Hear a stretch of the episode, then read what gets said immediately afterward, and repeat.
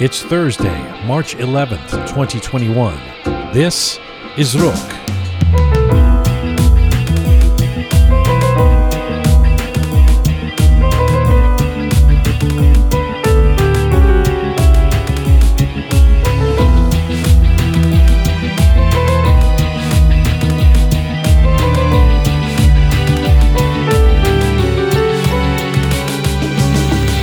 Is an icon of Iranian law and history in the last half century, a professor, author, and a celebrated activist for the promotion of democracy. She was one of the first female attorneys to oppose the Islamization of gender relations following the revolution of 1979. Mehrangiza Kar has been at the epicenter of change, ideas, and tragedy inside Iran and in the diaspora. And she has agreed to a very personal interview today about her life, experiencing loss, and lessons learned moving forward. Mehrangiza Kar joins us in the Rook studio, plus Chef Haas is here as well. This is stories from, to, and about the Iranian diaspora. I'm Jian Ghomeshi. This is Rook.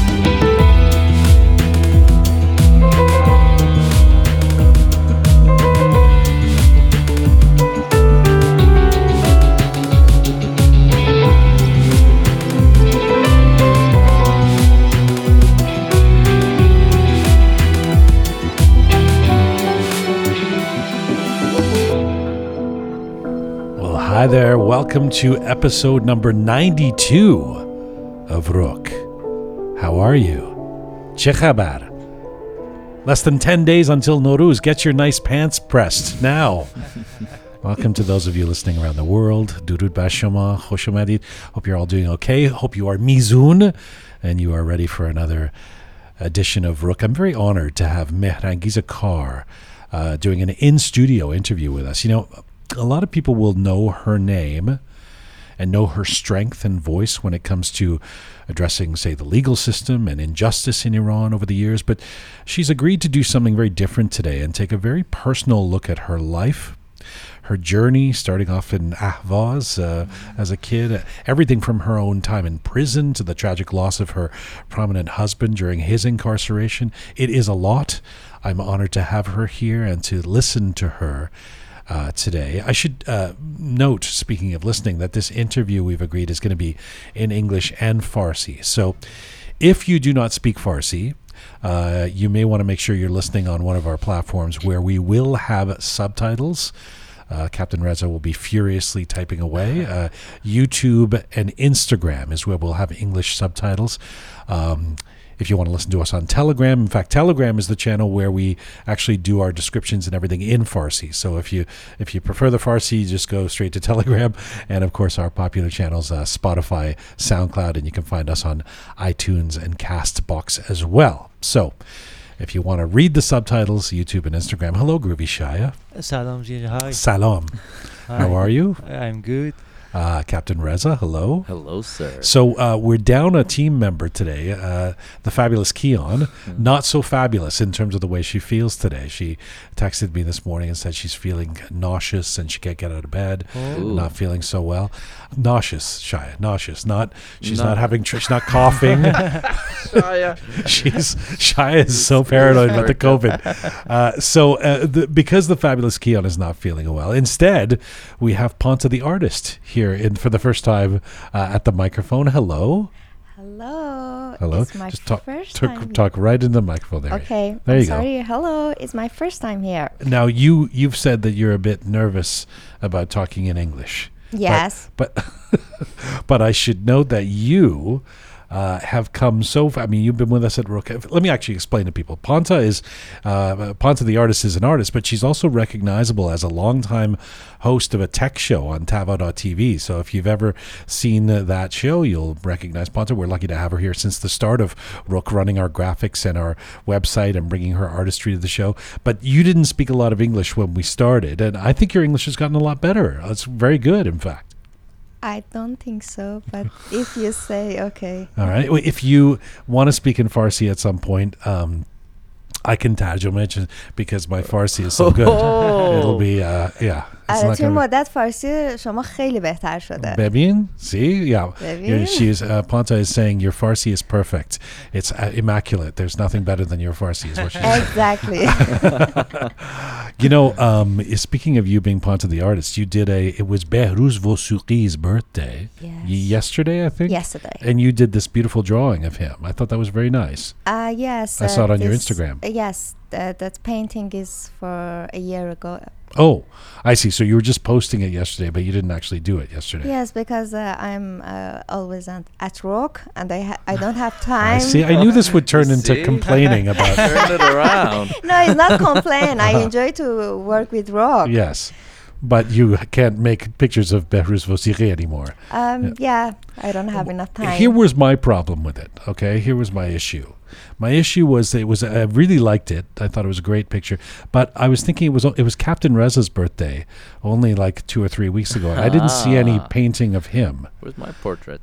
خب آقای کپتن رضا ما که نمیدونستیم یه روز صبح اومدی گفتی که تولدمه ما بادکنکاشو دیدیم همین Fanta is saying that we didn't know it was Captain Reza's birthday. So you're saying if you knew, you would have created a Yeah, beautiful of portrait of course. Captain Reza as Well, well. let's mark that down. February 10th. Next No, year, I want a no, portrait. for the- you should wait for for the next year uh, it's nice to have you, Ponta the artist, and I know you're partly here because uh, we'll talk about Chef Haas in a minute. Uh, I want to mention join our Rook community. If you like what we do on this show, check out our website, rookmedia.com. You can become a, a patron, right, Ponta? what so am I subtitling this, going, this as well? This is going really well so far. You can become a patron. People can become yes, patrons, right? Yes. That's I'm just telling them that. Yeah. Yes. Yeah. Oh, man, well, that's all. That you just say yes. You just Yes, yes, yes. You can We depend we depend on you guys out there it's just five dollars or ten dollars a month how about this i'll say this in english and then you repeat it in farsi for the audience for just five dollars and ten dollars a month you can support rook میتونید با 5 دلار یا 10 دلار اه، توی هر ماه میتونید روک رو ساپورت کنید yeah we decided to crowdsource this crowdsource this and keep it as commercial free as we can این سخت بود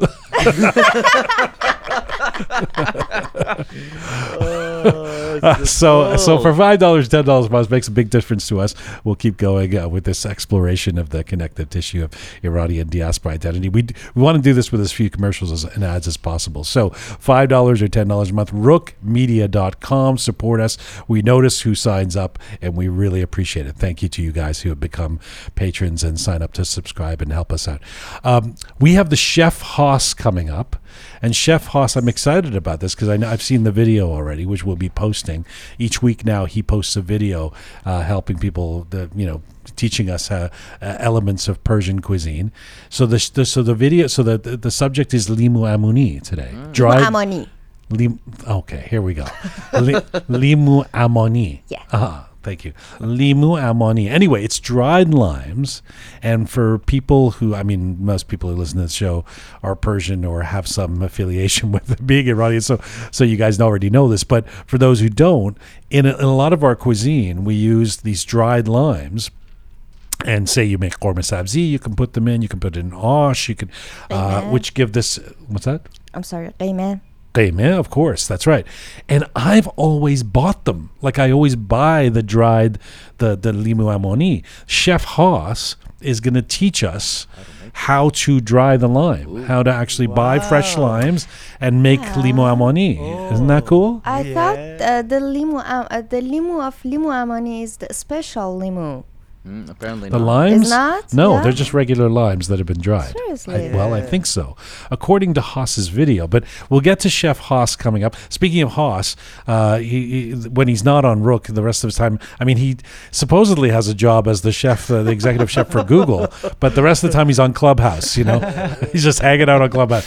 Uh, anyway, we are going to do Uh, Captain Reza, are you going to be on Clubhouse by tomorrow? You know what? I don't know about tomorrow, but I'm I'm gonna It's change not my phone. you. I'm All you an have to do is get. Uh, you ju- first of all, All your, you girl- gotta do, you gotta get an iPhone. your girlfriend has an iPhone, yeah. so use her pho- iPhone and, and set up your set up your little thing. We want you I on don't our. know. That's invasion of privacy. I don't want to touch your phone. Just Okay. can I, 'Cause don't can I wanna add something? Yes, please, Um, Ponce. Uh, last Ponce night, the artist. Thank you. Yes. Last night I asked um, uh, people in uh, one room, Yeah, in uh, one Clubhouse. friendly room, friendly room in Clubhouse.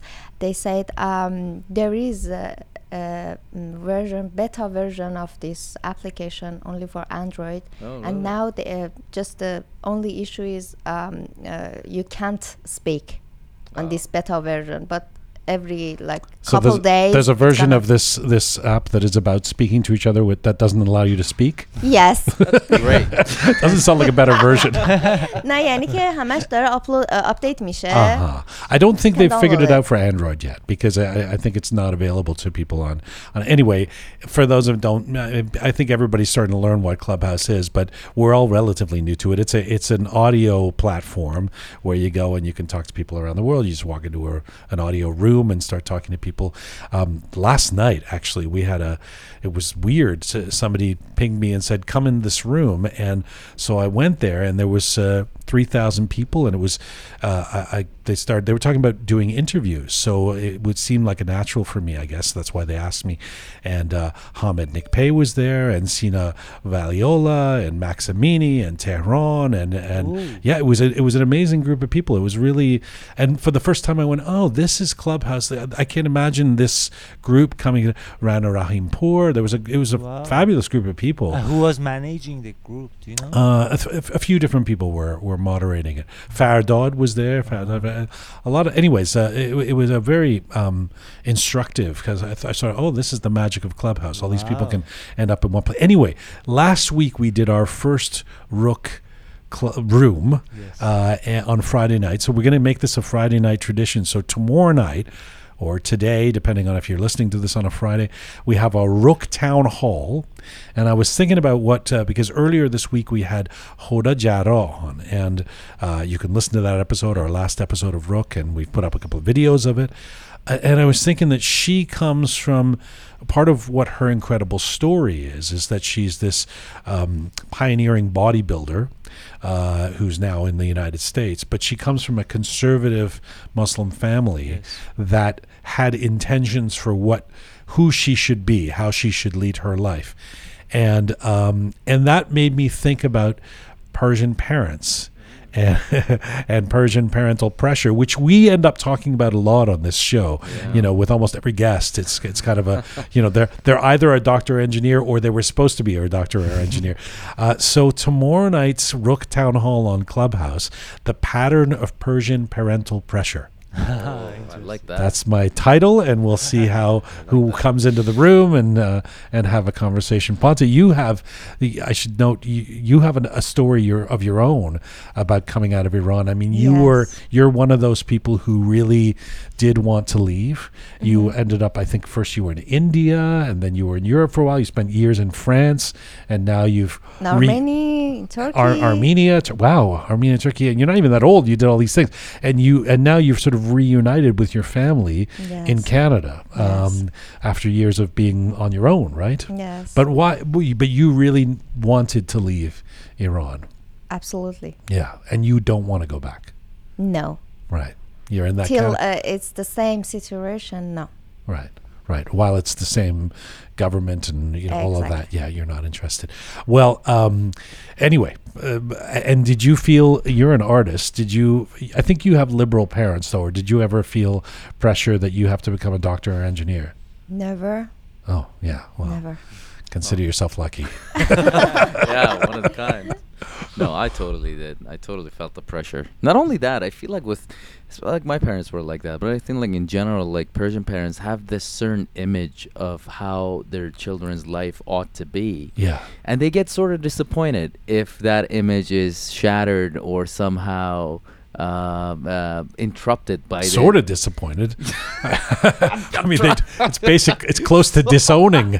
It's like get out of here, kid. Yeah, that's uh, understatement. Uh, or or it's the thing where they say, um, "Aha, Mikhail piano bezani azizam, that's great, no problem. You like to play piano, just." Finish your PhD first, you know, get become a structural engineer first, and then you can play the piano, right? I mean, that's the Yeah. refrain. Is Yeah. always Yeah. uh, a, a doctor or engineer kind of thing, and and this is something that t- obviously this is not unique to Persians in the sense that parents of all stripes universally around the world have aspirations for their children, and you know, but there is some particular ingredient that uh, jacks it up a little bit when it comes to being Iranian, you know, and and it, that's why it comes up all the time, and there's a lot of pressure Yeah. associated with that that can be unhealthy yeah, very unhealthy. you know, you have to, in the case of Hoda, um, which was the precipitant for this thought, because we just did the interview on, on Monday, um, she literally had to break out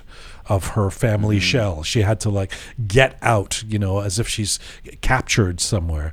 And um, that's, uh, so you should consider yourself lucky, Ponza, that you never faced that.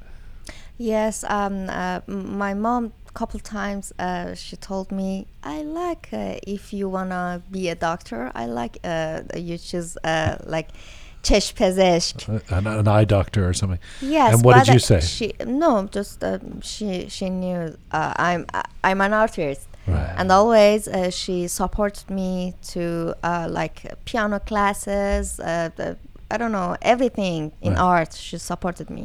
That's, make, you know why? Because you're Ponta the artist. That's your name. Yes, yes, exactly. All right, Ponta the artist, uh, Captain Reza, Groovy Shy. We're going to actually clear the room because we've got uh, Mehrangiza Kar coming in. So we'll see you guys in a little bit with uh, Chef Haas. Yeah. Okay, thank you. Thank Good job. That was, see, you did okay. Seriously? Yes, Yeah, yes, you did okay. Let's get to our feature guest. All right. Uh, my feature guest today is a leading attorney, a professor, and author. She is also a celebrated activist working towards the promotion of democracy, rule of law, and human rights in Iran. Mehrangiza Kar was born in Ahvaz, Iran. She moved to Tehran to study at the Faculty of Law and Political Science at the University of Tehran and graduated with a law degree in 1967. Mehrangiz was one of the first female attorneys to oppose the Islamization of gender relations following the Iranian Revolution of 1979. She became an active public defender in Iran's civil and criminal courts. In the year 2000, Mehrangiz attended a conference at the Heinrich Böll Institute in Berlin entitled Iran After the Elections. Upon her return to Iran, she was arrested, taken to Evin prison, and sentenced to four years in jail. Following that episode, since the early 2000s, she has relocated to the United States. She has been Radcliffe Fellow at Harvard University and has served as a fellow at the National Endowment for Democracy, the Woodrow Wilson Center, the American University in Washington, D.C., the University of Virginia in Charlottesville, Columbia University, and the Carr Center for Human Rights Policy at Harvard's John F. Kennedy School of Government. Mehrangiz is the recipient of many international awards, including the 2002 International Human Rights Prize, the 2000 Penn Novib Award, and in 2004 she was honored by Human Rights First. She has also been recognized as a scholar at risk through an international network of universities and colleges working to promote academic freedom and to defend scholars worldwide. She is the author of numerous articles and more than 20 critically acclaimed books. She is a frequent media commentator on events in Iran and is working on three new books at present. But first, right now, Mehrangiza Kar joins me in the Rook studio today. Hello. Hello. And what a pleasure it is to have you here. Thank you for having me. Thank you so much for doing this. And, you know, we agreed that uh, I'll be asking the questions in English, but however you feel comfortable, including in, in Persian and Farsi, you. if you want to answer. Thank you. Um, Marangis, it's it's very difficult preparing for an interview with someone like you. I have to say, you you've lived such an important and impactful uh, life, uh, and you have so much to say about politics, about human rights, contemporary issues, history. One barely knows where to start. I thought in this interview we would go a little more personal, your story, your feelings, and lessons that you have learned and can impart through the wisdom you've gained. Is is that okay? Yeah, of course. You know, let me start by asking you then about the way you divide your life when you look back, because I've heard you say that there are two Marangis periods before and after the year 2000, which obviously was a very pivotal year. And I mentioned in the introduction what happened to you in 2000. But I'm wondering if there are actually three acts so far Marangis and her life before 1979. Marangis and her work from 79 to 2000 in Iran, and then the period of the last 20 years predominantly outside of Iran. Does that make sense to you? Yeah, yeah, that's great. Okay. Then let's go back to the Act One and uh, uh, how you became who you are. You were born in Ahvaz in the 1940s. It's where my fa- my family, you know this on my dad's side, was also from. What what um, what kind of kid were you growing up in Ahvaz? I can describe myself. At that age, I was very weak, and all the time I was sick. really? yes. You were a sick kid. Uh, yes, and um, allergic, um, you know, allergic kid, and uh, but uh, I loved school. I loved learning. Opinionated, buddy. were, were you? Did you? No, I cannot. In inside myself, yes, but I was very shy kid, and I never talked loud. You know, uh, my thinking about everything or my opinion. Very conservative. So, in your early teens, for example, in Ahvaz, Mm-hmm. you would have never guessed that you would become somebody who people around the world know as a commentator in the media, as a leading attorney, as an outspoken person. No, I could not predict my future. You know, my goal was mm, being a doctor. Oh, you were going to be a doctor. Yeah, yeah. It- To please the it was family, my or you actually No, no, no. interested? I, I was actually interested because in uh, high school I chose tajribi, tajribi like science. Mm-hmm. Uh, so my goal was that. But I thought I had heard that uh, you were interested in literature when you were young. Yeah, literature was my uh, Passion. passion. Um, but for my profession in future, uh, I was doing so hard for being a doctor, medical. Shud. Concours, concours. di- Oh, Yanni, you didn't get a good enough mark? No, no, I couldn't. Oh, I- interesting. I couldn't. But in uh, law school and political school, uh, I, you know, I found You excelled. very good grade, and it was my second choice, not my first choice. So, do you still want to be a doctor? Uh, sometimes when I do not have money, and every day is like that. You you look at the family dentist Yeah, and yeah. think I made the I'm wrong choice. I'm sorry that why I'm not doctor.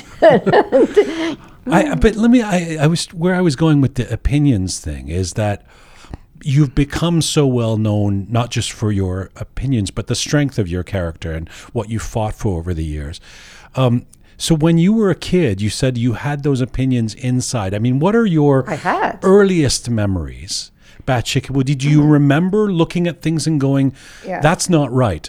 That shouldn't be happening. That that woman shouldn't be treated that way," or or whatever it might be. Yes, because you know my opinion uh, was very cultural more than political, because I couldn't understand what is you know the best um, public policy or something like that, or what kind of government.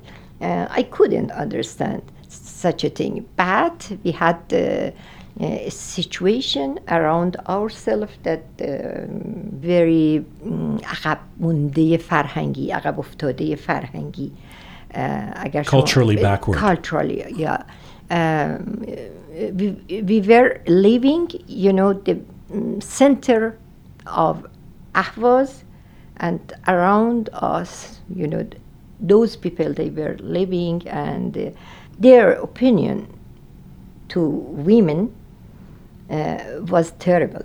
Every week I could understand that a woman or a daughter uh, was killed around us. You know, when, when uh, we ask who killed her, I heard brother, father, or sometimes uncle, Wow. because she was doing something that uh, uh, that was not um traditional, like sexual uh, relation with somebody else, e- except uh, their husband or sometimes the daughter who they didn't have. husband. فامیل شما کنسرواتیو بودن؟ No. خودت- no. No, فامیل grew up in a من liberal فامیل من قاطی پاتی بودن یعنی نمیتونم بگم I cannot say that my family was very religious I cannot say my family uh, was uh, laik or secular or such a thing um, but you know nobody was denying Islam Including your family? Including my, my family, especially my family, because my mother, if I want to explain that uh, by our language now, I can say my mother was moderate Muslim, uh-huh. Islam Mionero. My grandmom was radical Muslim. Really? like um, uh, Mesbah Yazdi, Ayatollah Mesbah Yazdi. wow. So what would your grandmother think of you now? you know, she had not power when my mother was the boss of my family. She had not power. She couldn't uh, ask me hijab by force because my mother was standing and my mother had hijab. But my mother didn't give permission to my grandmom to, you know, to say uh, Mehri should be like that, like this. No, she couldn't do that. You know, I was going to ask you whether you had female role models that shaped you. I remember speaking with Homa Sarshar about her early years, and, and she's in Iran around the same time as you growing up. Although she was she was born in Shiraz, and she said it was the strong women in her family that gave her the path and confidence to be a leader as a young woman. Was that true for you? Yeah, it is true. My mother was very powerful and uh, she didn't uh, go to school, modern school, uh, but uh, she could read Hafiz. She could read very well Quran and sometimes without, you know, looking at uh, Hafiz, می‌تونست حافظ رو از بر بخونه ما می‌گفتیم اون موقع از بر یعنی تو حافظش حافظ رفته بود آه، و مثلا توی خونه ما یه اتفاقی که افتاده بود دو تا زن توی این خونه حکومت می‌کردن my mom and my grandmom And they would somehow sometimes conflict with Yeah, each other. yeah, co- conflict with each other one was my mom Yes. with حافظ برای اینکه زنای محله همه خب همه ناراحت بودن نگران بودن گرفتاری داشتن و اون طبقه متوسط پایینم بودیم ما. نمی‌تونم بگم توی طبقات بالا بودیم. طبقه متوسط پایین بودیم. اون موقع طبقه بالا هم باز فرقی نمی‌کرد. دوست داشتن فال بگیرن ببینن سرنوشتشون حال و احوالشون چجوری میشه. مادر من قبول می‌کرد که برای اینا فال حافظ بگیره و بعد خودش ترجمه می‌کرد حافظ رو یعنی اینکه تفسیر می‌کرد براشون. Interpretation. اینترپریتیشنی می‌داد که مثلا مربوط می‌شد به زندگی اون به احوال اون.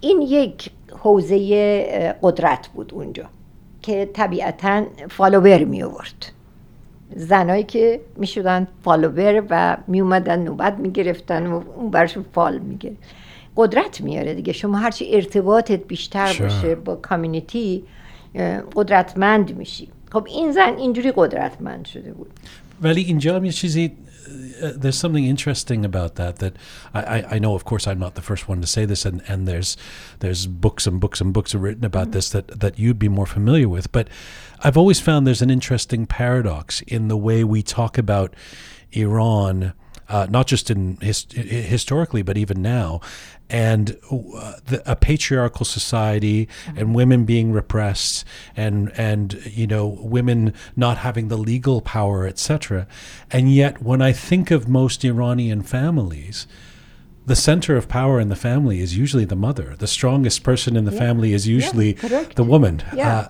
and it's an interesting Yeah. dichotomy. Can Yeah. you speak to that?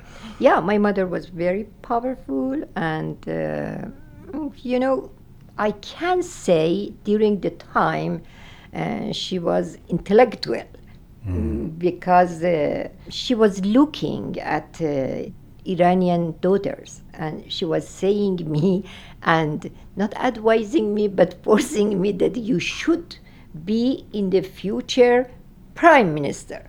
Wow. And I couldn't understand what is that, why I, I should be, when I was seven years old, six years old, I couldn't understand what is that. And another uh, woman, my grandmom was uh, uh, استخاره می‌کرد. استخاره می‌دونی نه چیه؟ است- استخاره آها چیه؟ مثلا تو می‌خوای بری دکتر بشی میگه بر من استخاره کن. بیبی ببین من مثلا این کار بکنم یا نه. بعد اون برای مردم استخاره می‌کرد. اونا میومدن اونا که خیلی مسلمون بودن. اونایی که دنبال عشق و عاشقی و مثلا شوهرشون حالا رفته بود با یه زن دیگه نمی‌دونم از این کارا. می‌برن پیش مادر من اون براشون فال حافظ می‌گیره. پس ببینین دوتاییشون سنتر یه بخشی از کامیونیتی بودن. Yeah.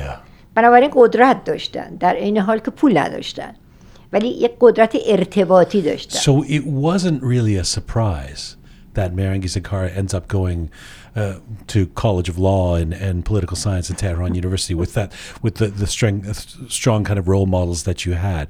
You do that. You graduate in the late 1960s. You start working at the Institute of Social Security, and you start publishing opinion pieces and advocating for change.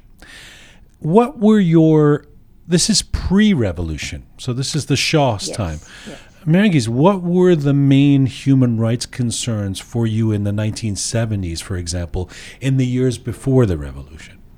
Yeah, years before the revolution, because uh, we could uh, uh, be aware about uh, the events that was uh, happening all over the world, like uh, Vietnam uh, war, war. hippies, Beatles, and some reaction of uh, war policy of Western government, Yes. like the United States, like the Europe, and I was reading a lot the history of Iran and the history of some other, and mm, you cannot believe that بینوایان کتاب بینوایان اه، که ت- همه چیز ترجمه شده بود در اونجا به فارسی و مثلا من از 13 سالگی 12 سالگی من این کتابا رو میخوندم واقعا میخوندم. و یک نالیج به من داده بود. یعنی اون نالیج من اون چیزی که من از هیستوری می‌گرفتم از لیترچر می‌گرفتم. حالا با اینکه زبون نمی‌دونستم از خانواده نبودم که به من کمک بکنن برای اینکه زبان یاد بگیرم. ولی اینا به من یه طرز فکر داد یه سبک زندگی توی مایندم داد. حالا هرچند که بیرون از اون ما نمی‌تونستیم اونو پرکتیس کنیم ولی اونو به من داد که خب این بینوایان رو چی زیاد فکوس می‌کنه؟ روی فقر روی این چیزی که بین فقر و ثروت هست. خب این چجوری باید منیج بشه که این تغییر بکنه؟ اما من هرگز مارکسیست نشدم. چون نمی‌دونم حتی اون موقع هم فکر می‌کردم این یه چیز خیلی قشنگه. تو ذهن منم شکل گرفته بود. ولی هیچ وقت فکر نمی‌کردم این بتونه عملی بشه.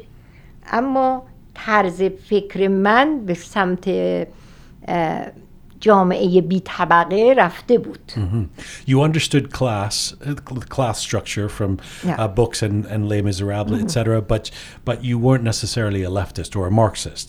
Yeah. What did you What did you want to change about Iran at that time in the late '60s, early '70s, when you were writing opinion pieces? What would you say your focus was? Yeah, I could not believe that a revolution, especially Islamic revolution, could be happen in that uh, country. Uh, probably because uh, we had been very far from Qom and the history that was uh, shaping in Qom.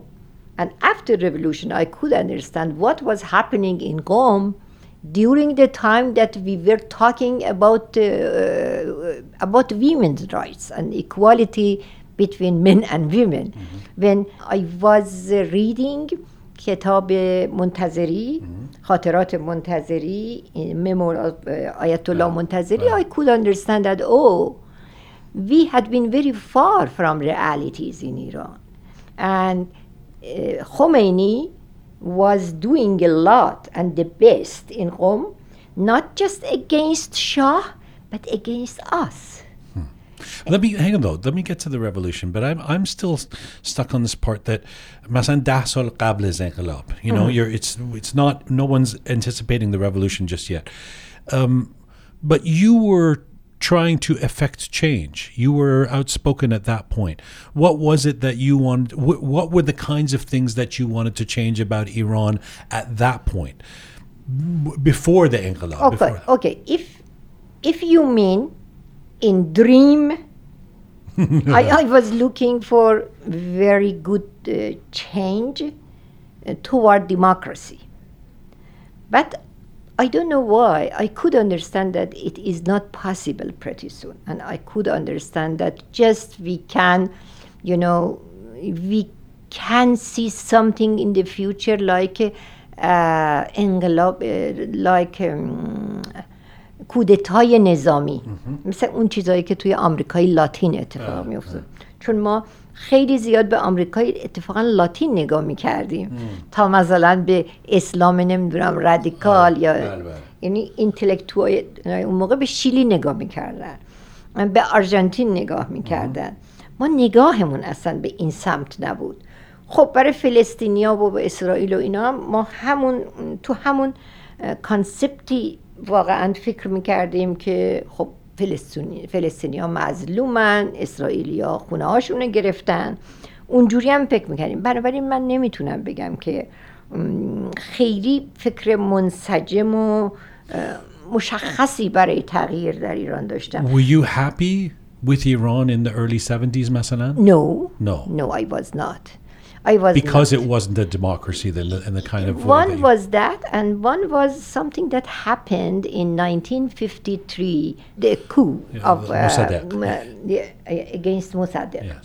Uh, and I guess uh, uh, all shaping our mind, political mind, is coming from that event. It was very important to us because I was very, very small and I was in Tehran with my mom and I was on the street uh, when everything was changed.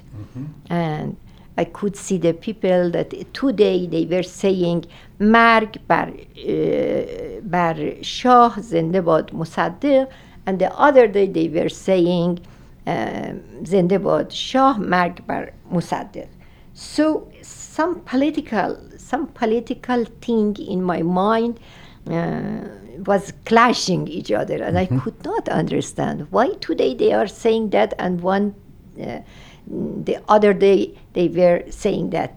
I could not you know uh, i could not focus such a thing Did people know you by the 1970s in the public? Would the would the the, the Shah's uh, people know that there's this person creating trouble, Marangiza Zakar?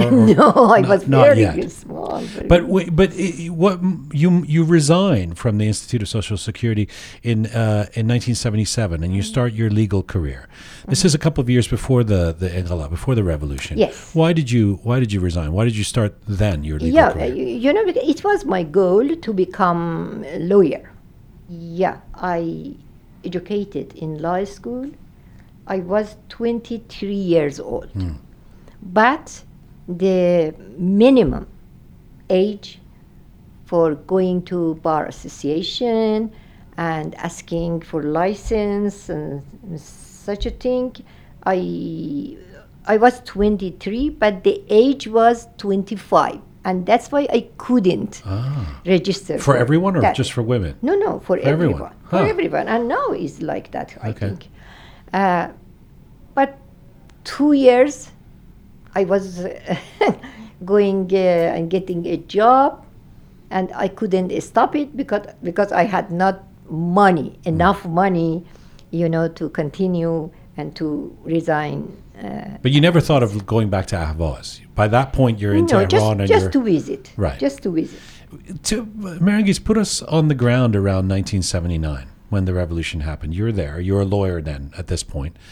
Uh, uh, you know, I mean, as you said, no one was anticipating that this was going to become the Islamic Revolution that it did.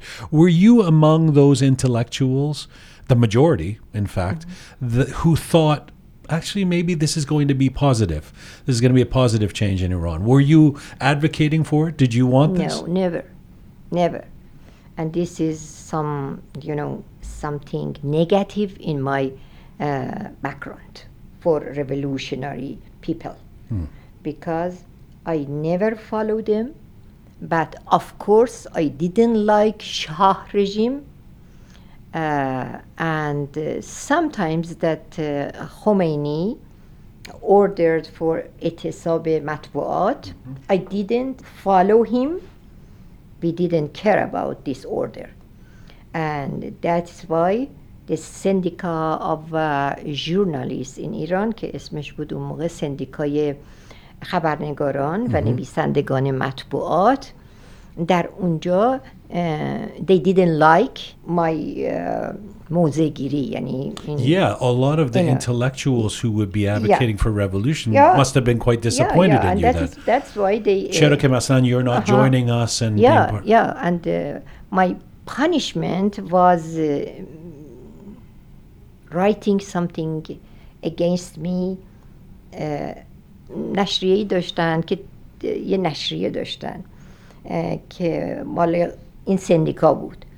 بعد منو مثلا تنبیه پانیشمنت یه کسی مثل من این بود که منو به عنوان کسی که تخلف کرده از یک اعتصابی با درج در روزنامه اون سندیکا.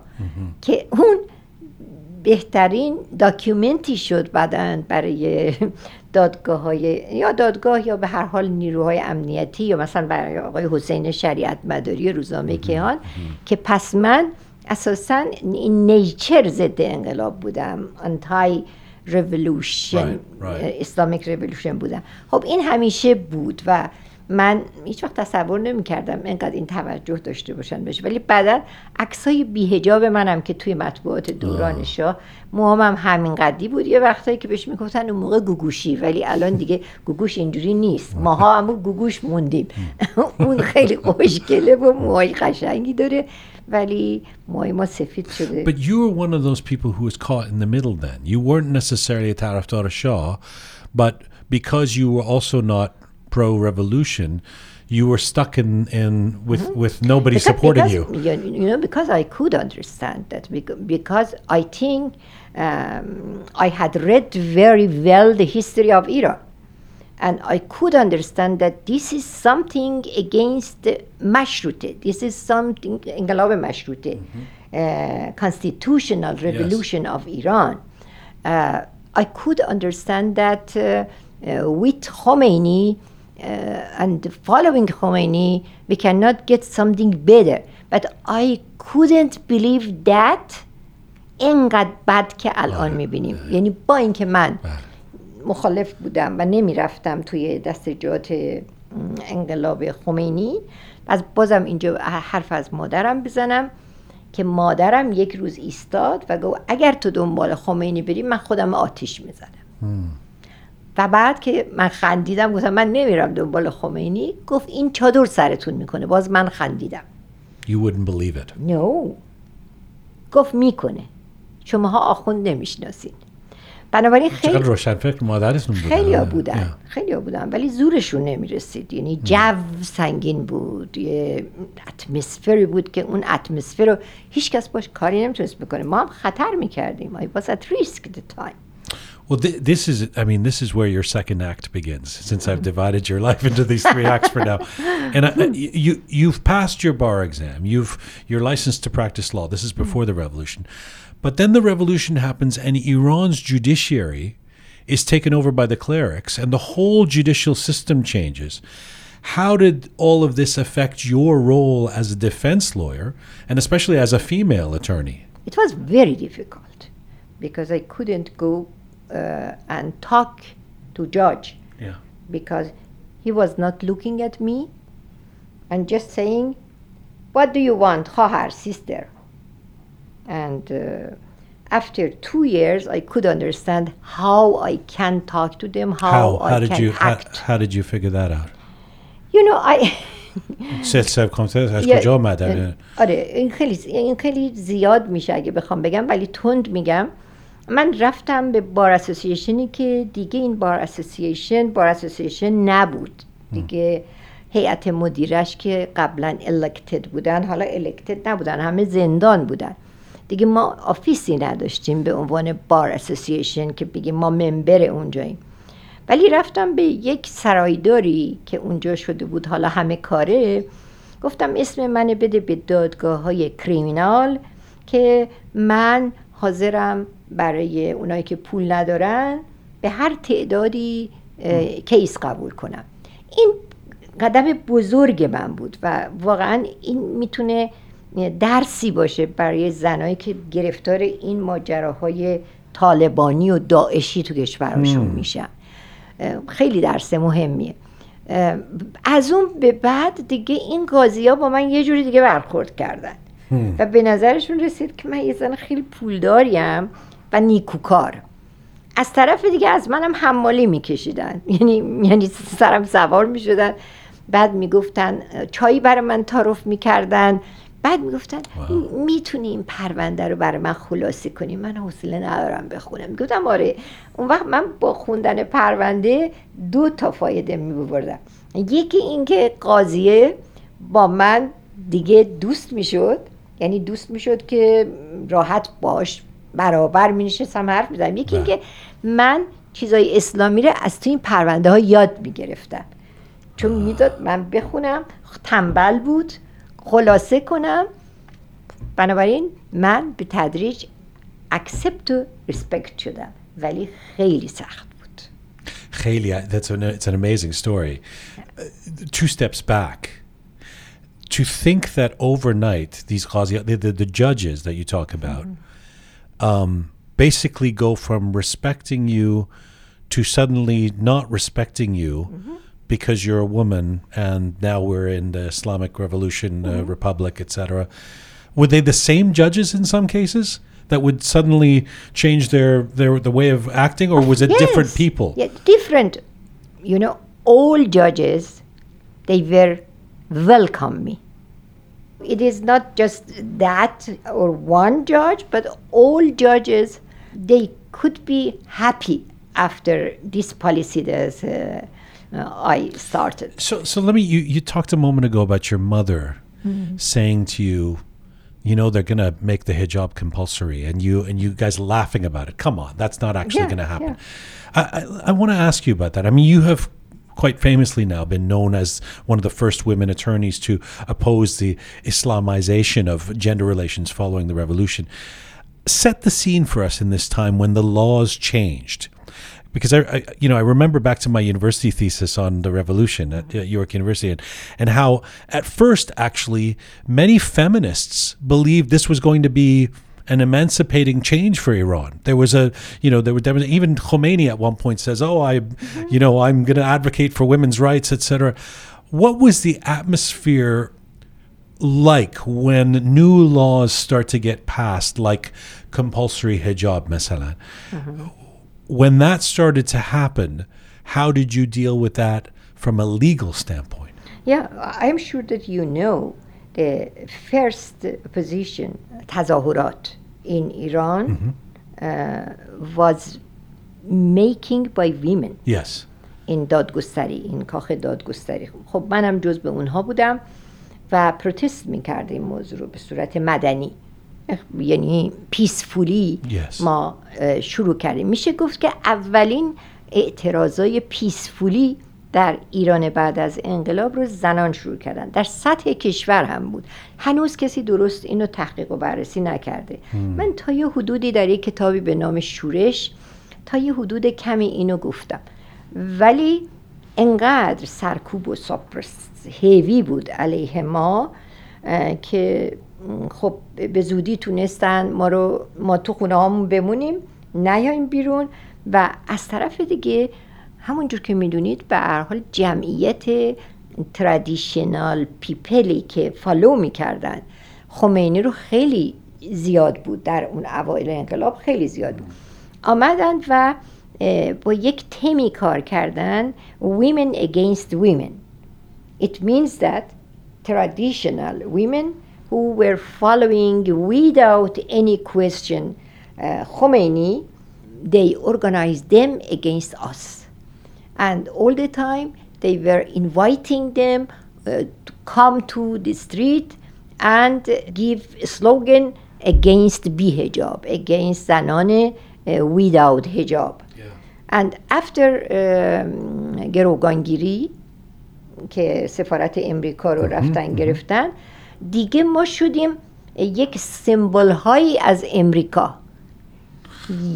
یعنی مرگ بر امریکا سمبلش مثلا زنای. ماها بودیم که در زمان شاه بیهجاب مدرسه رفته بودیم دانشگاه رفته بودیم کار کرده بودیم.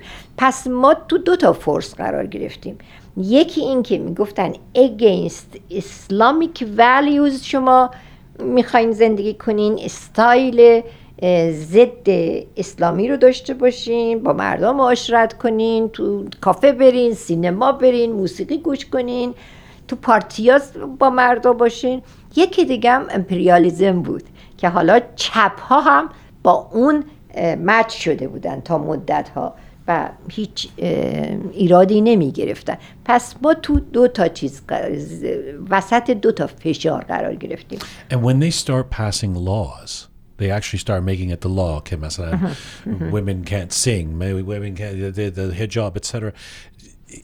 Was there any institutional way to fight this? No, Or- no. no, no institutional, no institutional. Because you know, and uh, something that was bad during Shah was that we didn't have any independent political party. Because after Mossadegh, Shah couldn't, you know, couldn't accept such a thing. میترسید شاه از بعد از So by the time the revolution happens, there's no, No. levers for any kind of opposition, even no, when there's. no, no. We couldn't. We couldn't organize that because uh, immediately after uh, victory of Islamic uh, mm, revolution, mm, همه جوانای محل رو اینا تبدیل کردن به سولجرای خودشون همه جوونا. کمیته درست کردن. که همه میترسیدن. یعنی بعدم که جنگ شد بلافاصله. و همه همه چیز ترس بود. همراه با ترس و مرگ و کشته شدن و دیگه ما اصلا رفتیم حاشیه. در مرکز زنایی قرار گرفتن که بچه هاشون میفرستادن. جنگ. زن شهید بودن مادر شهید بودن. این یعنی زندگی ما دیگه یه زندگی خیلی درجه دو حاشیه‌ای شد Everything that you had in your young life started to fight for was being taken away at that point. Y- y- yet, you persist. In the years after the revolution, you begin writing about the basic principles of justice, human rights, equal rights for women. Your articles are, pum- published in the Women's Monthly Zanan, and uh, also by the 1990s, you begin writing a series of books analyzing the various aspects of discrimination against women in Iran. In 1997, you published the book Political Rights of Iranian Women, in which you argue that Iranian women have no legal rights over their own children. Um, in this period, I mean, I know that's a long period I've just described there, but in general, what was the reaction to this content that you would put out there in this period, either by the authorities or even by the general public? How did you get away with it, in a sense? I could understand that uh, if we don't be careful, they will kill us like thousands people who they were killed during uh, 60 دهه 60 ایران uh, 60 to 70 and uh, I found a language for criticizing the legal system without, you know, uh, they, they can accuse me as kafir, as murtad against Islam. Hmm? How what was that language? That language uh, was uh, using of uh, moderate uh, clerics, moderate clerics who they uh, they were giving us some better interpretation of Islamic text, and sometimes that I was asking them how I can criticize the, the age of uh, mas'uliyat kayfari, criminal age mm-hmm. for women uh, that is nine years old and for men is 15 years old. Or the age for marriage or something like that. And they were giving me a very good interpretation of islam. According that interpretation i was able to criticize without without accusing as kafir as murtad and uh, they were saying that in that uh, text in that uh, rawayat in that hadith or something like that we can change that in our legal system without doing anything against islam against sharia so this language was much better than law. and the regime believed Like- that? Or no, No, right. the regime mm, didn't believe that all the time. I was under pressure yeah. from Wizarat Itlaat, from mm, Sepah Pasdaran, and yeah. all the time they were coming to my office, and in office they were, you know, investigating about everything, and yeah. they were uh, advising that you better be careful you better don't talk about something like that, something like this. Uh, and they, we, we had been under control, but we could understand uh, their uh, you know, ضعفاشون هم پیدا کرده بودیم. یعنی ما ما هم اونا رو شناخته بودیم. ما هم بلد بودیم چجوری با اینا حرف بزنیم. یعنی شما تا توی میدون نباشی میدون جنگ نباشی اصلا فکر نمی کنی که جنگجویی. اصلا فکر نمی کنی که ممکنه یکی بکشی.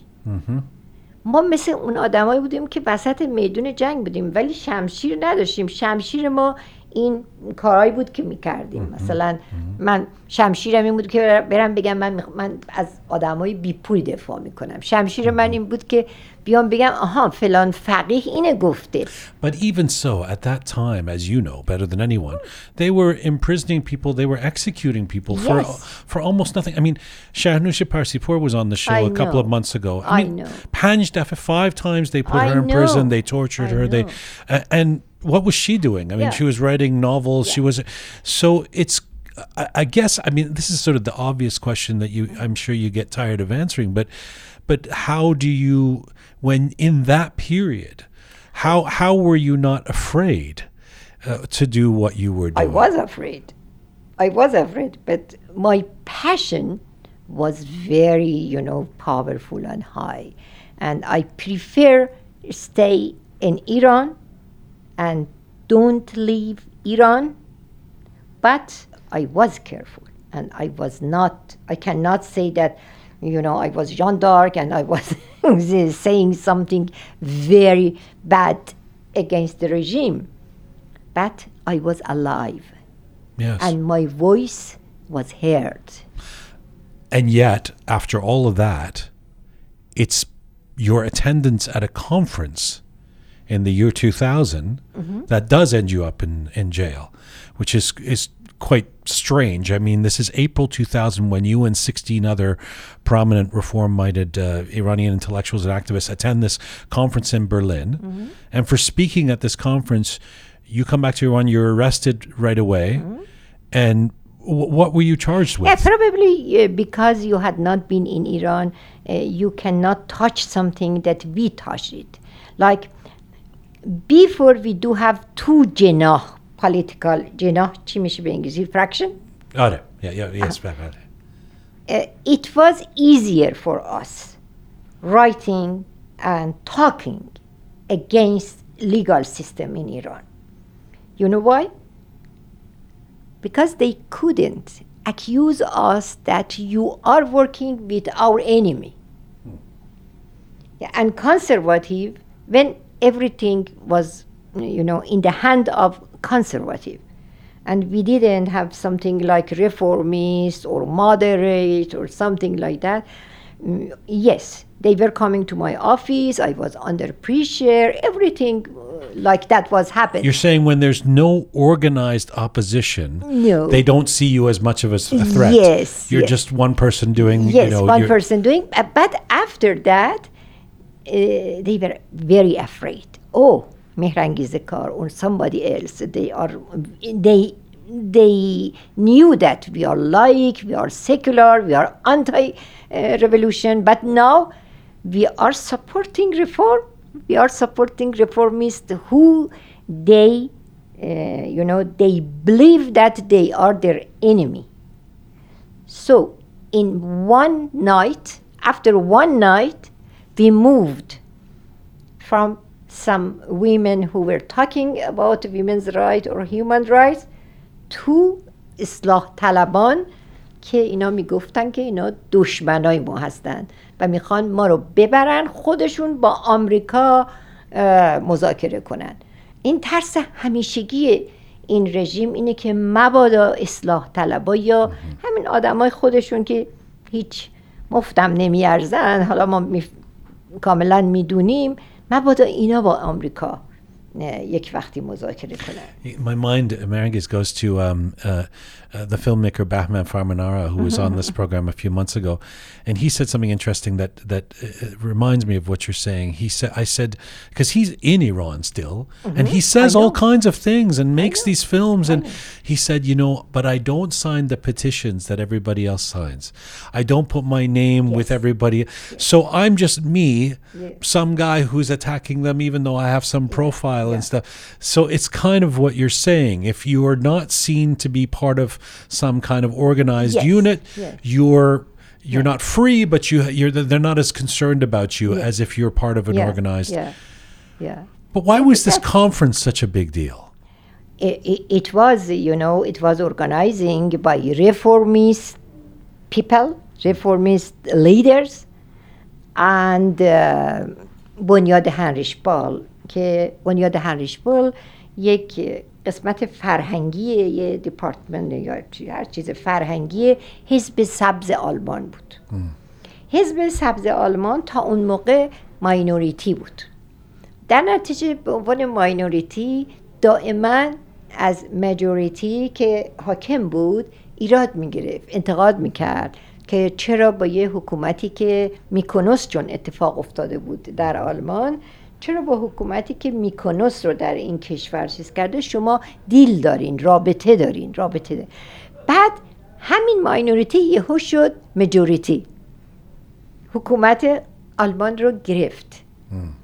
وقتی شد مجوریتی حالا میگشت دنبال یه لجیتمسی برای اینکه رابطهش رو با ایران همچنان وسیعتر کنه بیشتر کنه. از نظر اقتصادی چون اروپا وابسته به ایرانه. در نتیجه اینا اومدن این. این کنفرانس رو ارگانایز کردن که حالا به افکار پابلیک اپینیون خودشون در آلمان بقبولانن که ایران عوض شده. و ایران دیگه تروریست نیست دیگه بیرون از ایران ترور نمی‌کنه. ما هم اصلا اینا رو نمی‌دونستیم. ما دعوت کردن. و من اولین کنفرانسی بود که نترسیدم و رفتم. چون گفتم خب با خودشونم و بعد که توی یه دادگاه به قاضی گفتم آقا چرا انقدر ما رو اذیت می‌کنید ما که با خودتون رفتیم آلمان. گوشاش قرمز شد. گفت تو با خود ما رفتی تو اینا رو از ما می‌دونین گفتم خب آره. گفت یک دفعه دیگه این حرف رو بزنی پوست تو می‌کردم پس بنابراین ما افتادیم توی حفره که اصلا خودمون نمیفهمیدیم این حفره چیه. یعنی ما با هر چقدر میفهمیدیم که این دوتا جناب با همدیگه مشکل دارن ولی باور نمی‌کردیم. این مشکلشون در این حد باشه که اساسا انقدر که اینو با رفرمیستا بد بودن شاید می‌تونم بگم با من بد نبودن اگر که من نرفته بودم دنبال رفرمیستا خیلی پیچیده است ایران می‌دونی؟ خیلی پیچیده است. و you you had at this point you would have known a lot of people who had been put in jail. You would have defended some of the people who would have been put in jail. Um, What was it like for you going to prison? خب من اصلا زندان نمی‌دونستم چیه هیچ وقت زندان نرفته بودم هیچ وقت نمی‌خواستم آدم این جور کاره ای باشم مثلا خوشم نمیمد که دوست داشتم بمونم کار کنم وایسم کار کنم بشینم تو دفترم کار کنم عقیده نداشتم برای اینکه مگه اون کسایی که این همه آدم کشتن از اول انقلاب کیا بودن؟ اونایی بودن که تو زندانهای شاه بودن. اون همه شکنجه شده بودن. مگه مثلا اون آقایی که لاجوردی. زندان ابین بیشترین شکنجه ها رو شده بود. و خودش اونجور قاتلی از آب میاد. اصلا عقیده نداشتم راستشو بخوای. به اینکه آدما وقتی برن زندان آدمای مهمی هن. من اصلا این عقیده رو نداشتم. و بنابراین خودم نمی‌خواستم اینجوری مهم بشم. من می‌خواستم کار کنم و مهم باشم یعنی کار روی صحنه روی استیج بکنم. و هیچ چیز مخفی هم نداشتم. ولی خب دیگه اینا وقتی جناهی بخوان کار بکنن هر حکومتی که بخواد جناح درون خودشو اپوزیسیون درونی خودشو که اپوزیسیون ضد ولایت فقیه که نبود که. It was not really Yes. anti-Islamic republic. Just they were saying that Wali Faqih should be under control by law. But you end up in Evin. Did you think that you're going to die? Did you were you uh, terrified? Were you what? What was your reaction? It, was, when it was not. It was not easy. After, uh, after two or three days, I could understand that uh, they are they are making fake uh, files for my husband more than me. Yes that was something that i became you know mm, scared I want to get to your husband. Let me just ask you this: we, we- When you're in prison, the story goes that you were diagnosed with cancer, and under pressure from the European Union and the Netherlands, you were released on bail after 53 days to undergo an operation and chemotherapy in, in Iran. Then you end up leaving Iran for the United States around that time. How, how did it happen? Yeah, because I had green card because my brother uh, for a long time was uh, living in the United States. My step uh, daughter, you know, was American, and they applied for me. I had green card since 1996. But why would Iran let you go? I mean, why would the authorities in Iran allow you to leave? Yeah, They well- famously don't let anybody No, no, that they think is a problem leave, yeah. right? And now I, I, I should explain something else for you that I'm sure you don't know. You, you cannot touch it. Sometimes they were, you know, they were doing something that like vitrine. That we are lawyer, we have lawyers in Iran, we have female lawyers in Iran. Uh, they are talking, and you can hear their their voice, but n- nobody knows that uh, after any interview with BBC or VOA or uh, writing an article or interviewing uh, at my office with uh, foreigner reporter after that they were coming to my office Right. and my uh, and I was under investigation and something So they let you talk a little bit to use you as some yeah, kind of it- symbol it, of was openness. positive for them. Uh-huh. It was positive for them, but it was limited. When we were going to break that limitation, oh, they they were. Do you feel like they used you? Yes. Because when uh, in Berlin, I was saying that reform is not possible without having reform in constitution.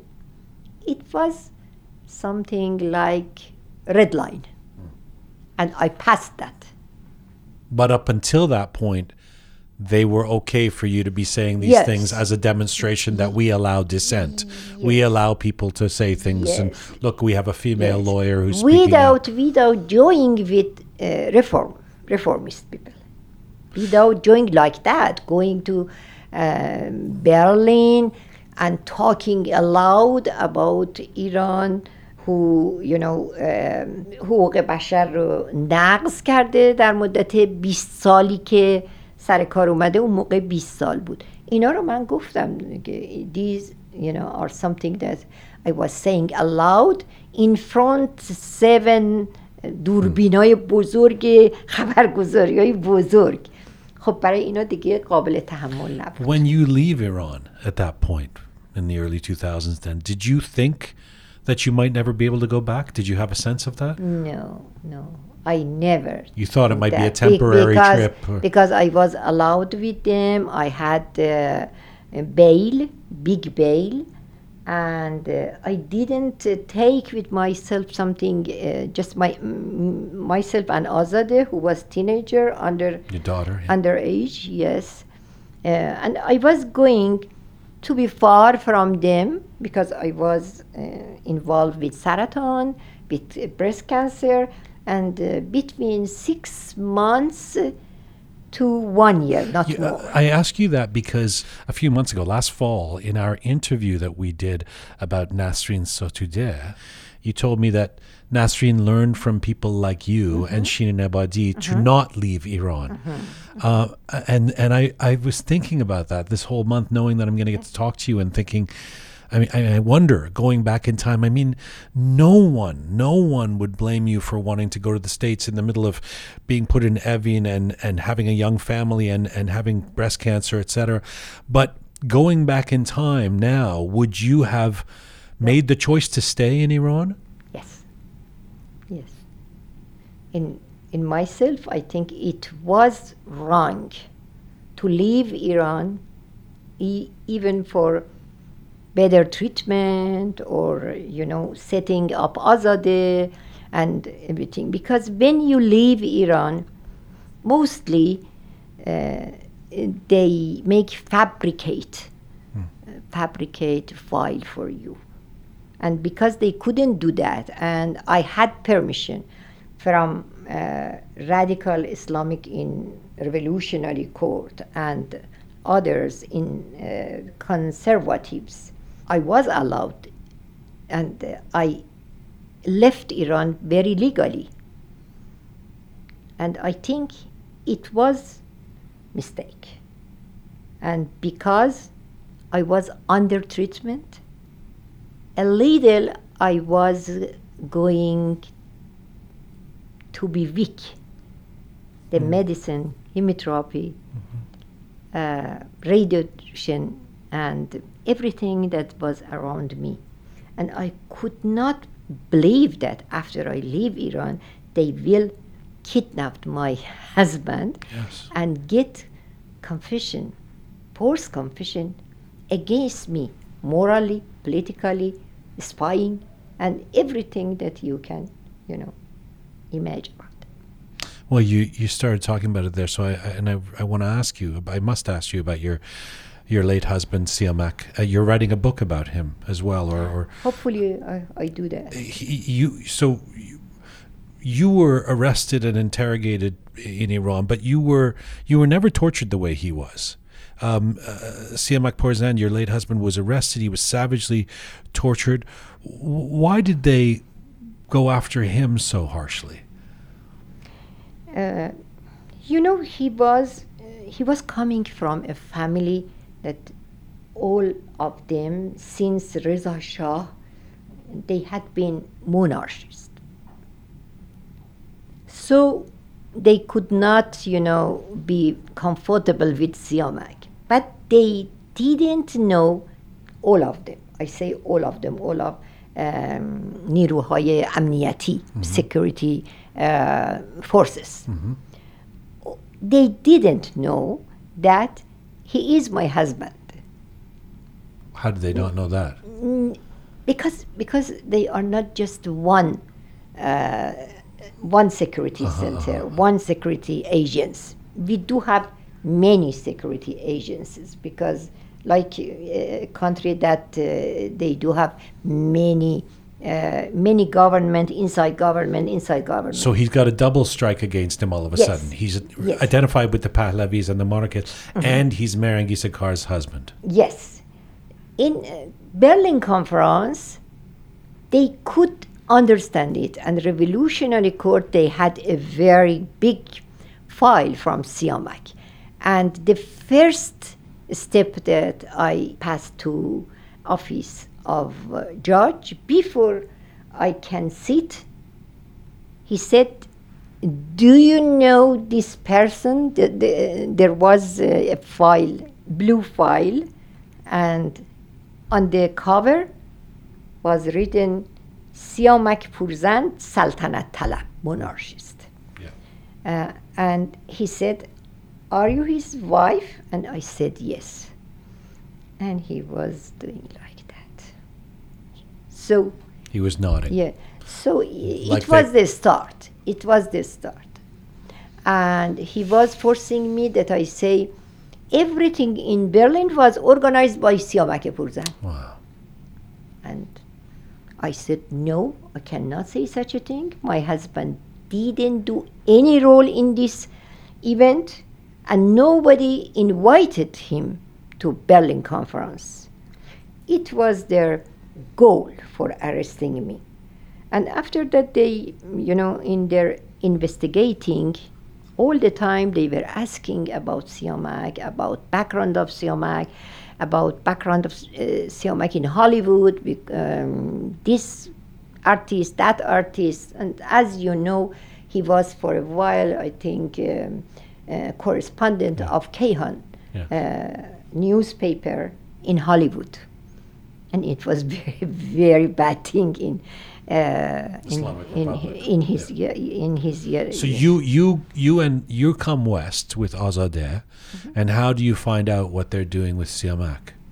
After three months, he called us and said that I can understand that somebody is following me, and they do have um, they do have aslahe weapon, and I can see uh, اون لوله چیز رو تفنگو از توی ما گفتیم نه تو خیال می‌کنی اینا بخوان کسی رو بگیرن می‌گیرن چرا بیان دنبال کنن خب بعدا فهمیدیم که برای اینکه غیر قانونی بوده حتی نسبت به خودشون حتی نسبت به نسبت به اون سیستم باز این کار اینا غیر قانونی بوده و برای اینکه قانونیش بکنن اول یه پرونده مورال برای سیامک درست کردن با یک زنی که در اونجا کار می‌کرد.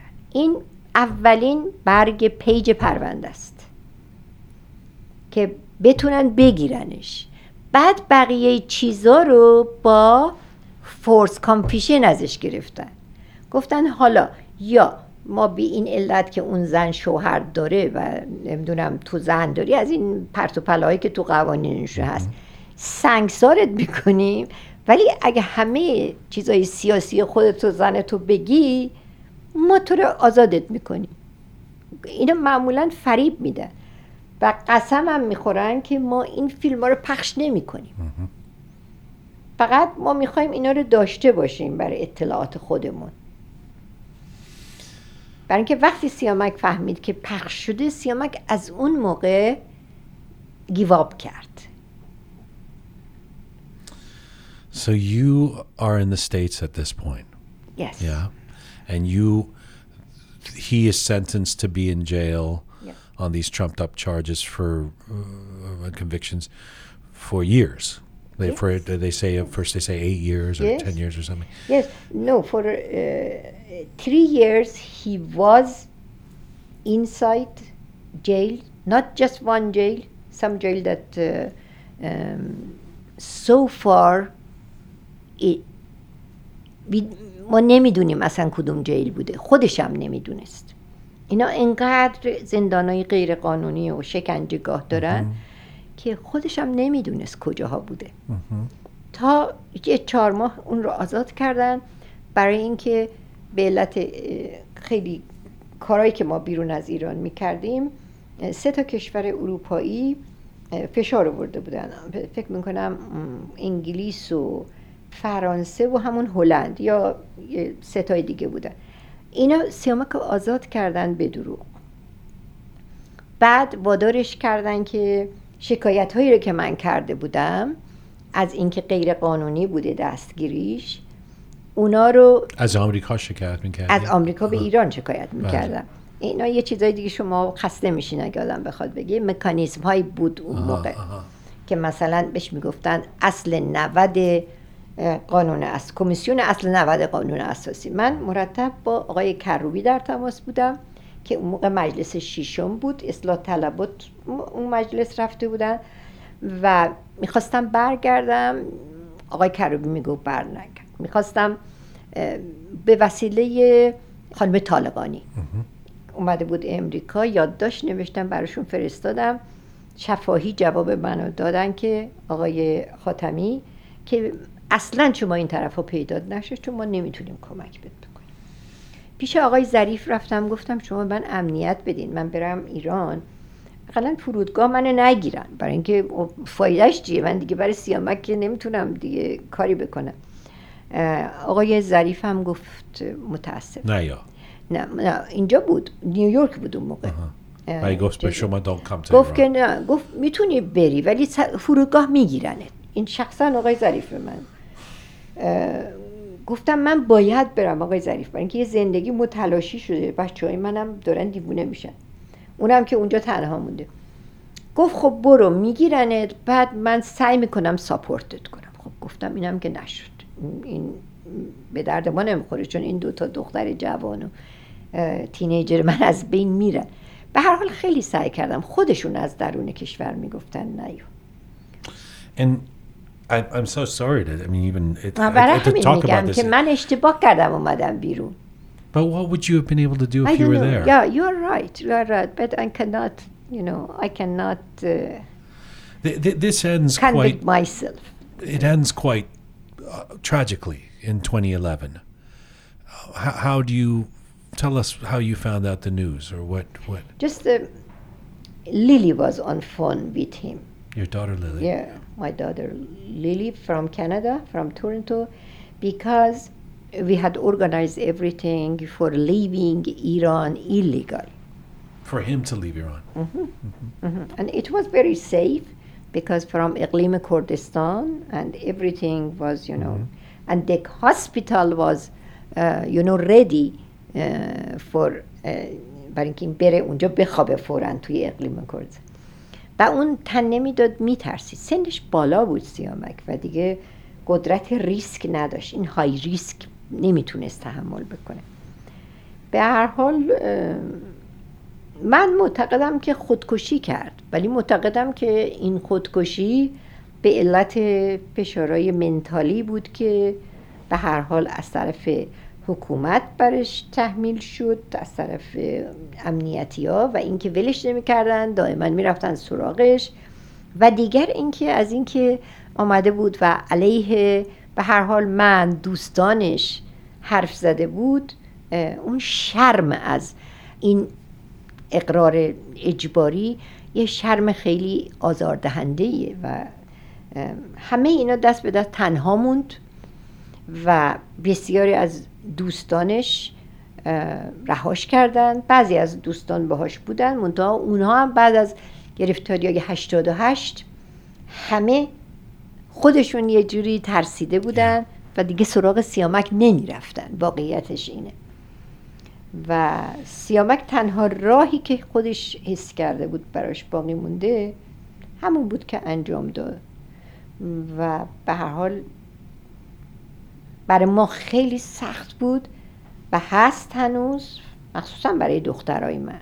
احساس می‌کنن هیچ وقت نتونستن به پدرشون برسن نتونستن کمکش کنن. اما گمان می‌کنم کار تاریخی مهمی کرد سیامک. یعنی نشون داد که این آدمایی که میان و تأیید می‌کنن جمهوری اسلامی جلوی تلویزیون اینا آدمای گرفتاری هستن. خیلی زیر ضربه بودن. و خب این کارش اعتراض بود. اعتراض خیلی با صدای بلند بود. یعنی خیلی صدای این اعتراض بلندتر از این بود که مثلا صد تا قرص می‌خورد و میمرد. این خیلی س- یعنی صدای تاریخی داره از نظر هیومن رایتس Right, because نمیگم. you've, you've, you've been through so much. You've been through so much. That's a lot. And that's why I think that if I didn't leave Iran, probably something happened different with that. But you can't. Yeah, you can't. How, how do you? No, I'm talking honestly with you. I know you are, but I'm and I'm t- talking honestly back and saying you. That's the, the the. It's unfair to yourself to think that you could have done something. I mean, there's a forty-year history of this regime acting in lawless ways, and to think that if you had stayed in Iran, somehow you would have magically made things differently. it- It's it's um. Yeah, you can see my picture in this uh, some film from I don't know ch- uh, 42 years ago. You can see that I, I was talking. I was very young, but I was talking about the situation of Iran, about the censorship, about the so I was همیشه من به هر حال صدا داشتم. I had voice. ولی قرار نبوده که You من still have a voice. yeah, but it this voice is not powerful like like voice that we had inside Iran. You never, you know. Uh, I'm going to ask you about that. but I won't keep you here forever, by the way. I know this has been going long, but I will, I'll ask you about that in a second. But just on this note of what, all you've been through, uh, every time I see you i- in on you're on television or you're doing you're making an appearance, you, you're so composed. You don't seem emotional. You don't. I mean, you really hold yourself together. How how how have you learned to be so? Um, how did this all of this not crush you i mean do you have moments at home where you just go into a corner of a room and and cry and you don't let the world see it really i mean you've been through a lot yeah, this is my nature. You know, sometimes sometimes something is nature. and Nothing else. strength is your nature Yeah, sometimes I am very sad, but nobody can uh, feel that. They were saying that, oh, she is smiling. and she's why not why don't you let people see that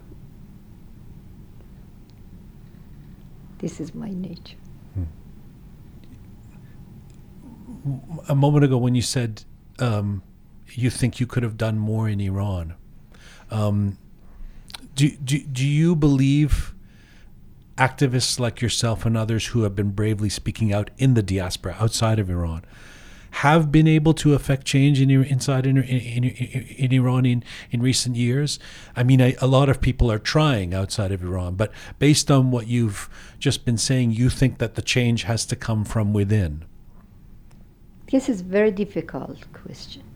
We cannot predict of Iran because everything is very complicated.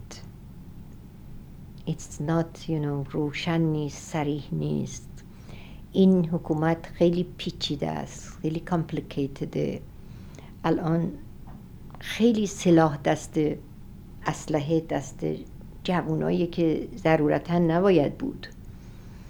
ما زمان شاه یه همچین چیزی نداشتیم این مشکل درسته اونم یه حکومت خیلی منسجمی بود ولی یه دستگاه اطلاعاتی داشت صد تا دستگاه اطلاعاتی که نداشت ساواکو داشت مثلا فرض کن. هر چقدر هم بخوان بگن یه ساواکو میگن. هیچ وقت شما شن- شنیدی مثلا بگن ما ده تا ساواک داشتیم. یه دونه ساواک داشتیم. کارهای بدم زیاد کرد. این حکومت حکومتیه که اصلا اصلا برای مردم ارزشی قائل نیست. یعنی برای شهروند برای سیتیزن ارزشی قائل نیست. فقط برای اینکه خودشو خیلی قلدر نشون بده فقط یعنی همش همینه غیر از این نیست. آقای خامنه ای که اومد خب همه فکر کردن حالا شاید بالاخره یه درسایی از اون یکی کارهای بد اون یکی گرفته باشه. و خب الان داریم می‌بینیم دیگه. مرگش نگرانی داره. من که معلوم نیست این همه آدمی که نشستن که بیان سر جای این قدرت های قدرت هایی رو بیان تصاحب بکنن همشون هم اسلحه دارن همشون هم کانون های قدرت سیاسی هستن داره. اینا چجوری با هم گلاویز میشن و ای کاش قبل از مرگ ایشون یه اتفاقی در ایران میافتاد که ما شاهد Do you actually think the way the Islamic tre- uh, Republic treats مثلا political prisoners, prisoners of conscience. We see the execution still happen. Do you think it's actually worsened in recent years? یعنی Yes. بدتر شده اصلا. بله بدتر شده. ببینید دهه اول انقلاب ما باید کنار بذاریم چون اون کشتار دستجات سیاسی بود. این دسته های چپ دسته های نمی‌دونم We مجاهدین chalk that up to that's آره part of the revolution. اینایی که. پرچم داشتن Mm, okay. فلاگ داشتن می‌گفتن ما این مثلا همشون هم در انقلاب ساپورتر خمینی بودن. و بعد خب می‌خواستن یه سهم از قدرت داشته باشن. مهمترین دعوایی که وجود داشت این بود. که این سازمان ها می‌گفتن خب این انقلاب همه ما هندل کردیم نمی‌دونم هدایت کردیم. پس همه ما باید تو قدرت باشیم. وقتی خمینی معلوم شد که زیر عباش چیه خب شروع کرد اینا رو کشتن. اینا هم اینا مقاوم بودن. اینا هم دست مثل ما نبودن که بگن حالا ما میاییم و مثلا نمی‌دونم مقاله می نویسیم و نقد می‌کنیم و زندگی یه جامعه مدنی درست می‌کنیم و اینا اصلا می‌خواستن در قدرت بیان. و خب خیلی هم با ظالمانه اینا رو حذف کردن. غیر از اون دهه شما بعدا می‌بینین که وضعیت کمی بهتر شده. کمی بهتر شده. مثلا قبل از اینکه اون اصلاحات شروع بشه با همه اینکه نتایجش خیلی گرفتاری های دیگه به وجود بود ولی مثلا ما کیهان رو می‌گرفتیم اطلاعات رو می‌گرفتیم. تو صفحه های لایی شما جور- جورنالیستی می‌دونی. اهمیت بی اهمیتی چیزی که تو صفحه های لایی یه جای کوچولو نوشته بود دیروز سی نفر در زندان اوین سی ضد انقلاب اعدام شدن. تمام. ولی بعد از اینکه خاتمی رو مردم واقعا اووردن با اون کار عجیب رای دادنشون و هرچی سکولار بود هرچی لایک بود هرچی هنرمند بود آرتیست بود رفتن بهش رای دادن. بعد از اون ما یک دوران بهتری رو شاهدیم منتها زیر کنترل. زیر کنترل. ولی من جزو کسانی بودم که قبل از اصلاحات کار می‌کردم.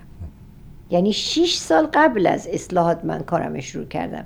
و من حذف نمی شدم اگر که ما وارد اصلاح طلبا اصلا می‌دونین بدون تردید آدم اون موقع وارد این قبیله می شد برای اینکه یه خورده بیشتر مردم دوستشون داشتن. اون اول مردم دوستشون داشتن.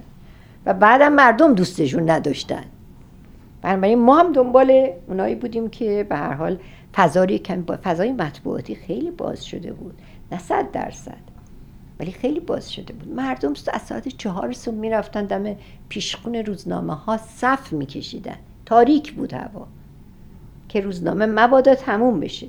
این هرگز در تاریخ ایران سابقه نداشت.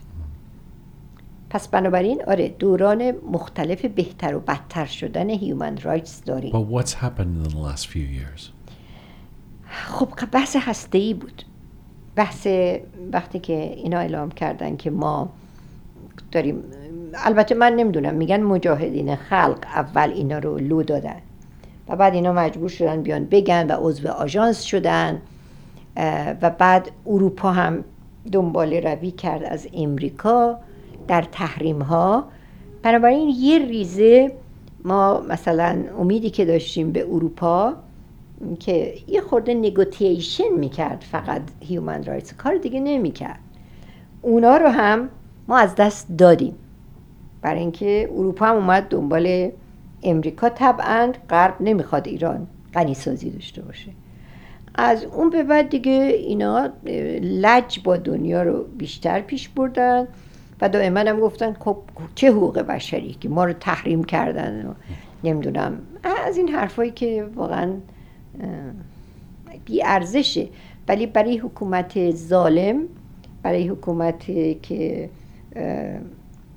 می‌خواد پوپولیستی عمل بکنه و کار بکنه طبیعتا این نعمت بود اینا نعمت بود که همونطور که خمینی گفت جنگ نعمت بود راستم گفت برای خودشون نعمت بود این تحریم ها هم برای اینکه اینا بمونن نعمت بود چون خودشون مظلوم در دنیا جلوه دادن Valley, after all this, you're still hopeful.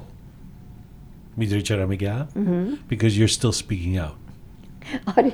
if you weren't, if you didn't believe there was any hope, you would stop. Sure, yeah, perhaps. But sometimes when I'm talking with myself, I judge myself that I am addicted. Uh-huh. well, this is, I, and I'll just ask a couple more questions before I let you go. But on this question, I wanted to ask you because, you know, when it comes to the human rights struggle for uh, in Iran, mm-hmm. it's not you know, there's people who fight for things and they can accomplish them, and th- this is not going to end anytime soon. This is an ongoing struggle, and as you know, people are exhausted. I mean, even when we do a show like uh, the one we did focused on Nasreen Sotoudeh, we get feedback from the some of the audience saying we don't want to listen to this anymore. We just want happy things, you know. You've had this long career in law. You were on the front lines of taking governments to task before and after the revolution. You've always been vocal. You've always been fighting for freedom. Uh, but there's the death of your husband, that that all that you've been through, the the, the the the personal struggles you've had, your the health issues. Uh, you keep persisting. yeah No, it's okay now. No one would blame you if you say, "Okay, you know what? Now I'm on a now now it's beachside for the that's rest why of I the." say I am addicted What are you addicted to? I don't know because Yes, you know. You're the smartest person I know. that? You know what? Do you, what is it you're addicted to? Wanting to wanting to create change. how you guess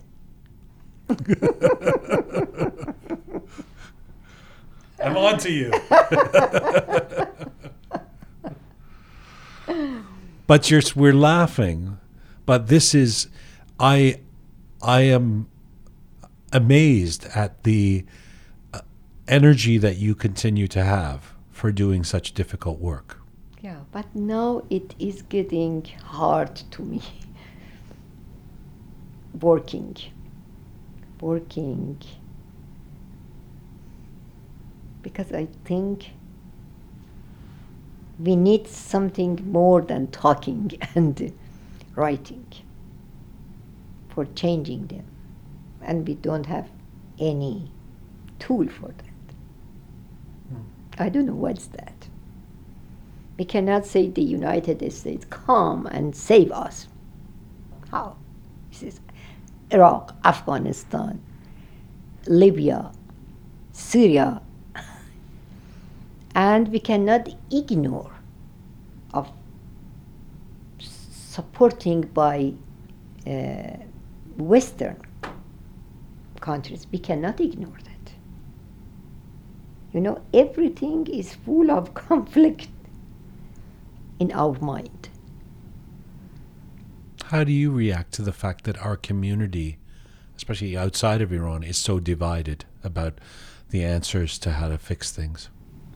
We cannot, we cannot, we cannot have a very uh, Unified. clear and unified answer. We cannot. Why can we not? I mean, oh, you because, mean because opposition of this government inside and outside Iran is divided. yes? Is Yes. not united, not united um, at all. Just united in one issue. They are not united either in one issue. They cannot close to each other very much.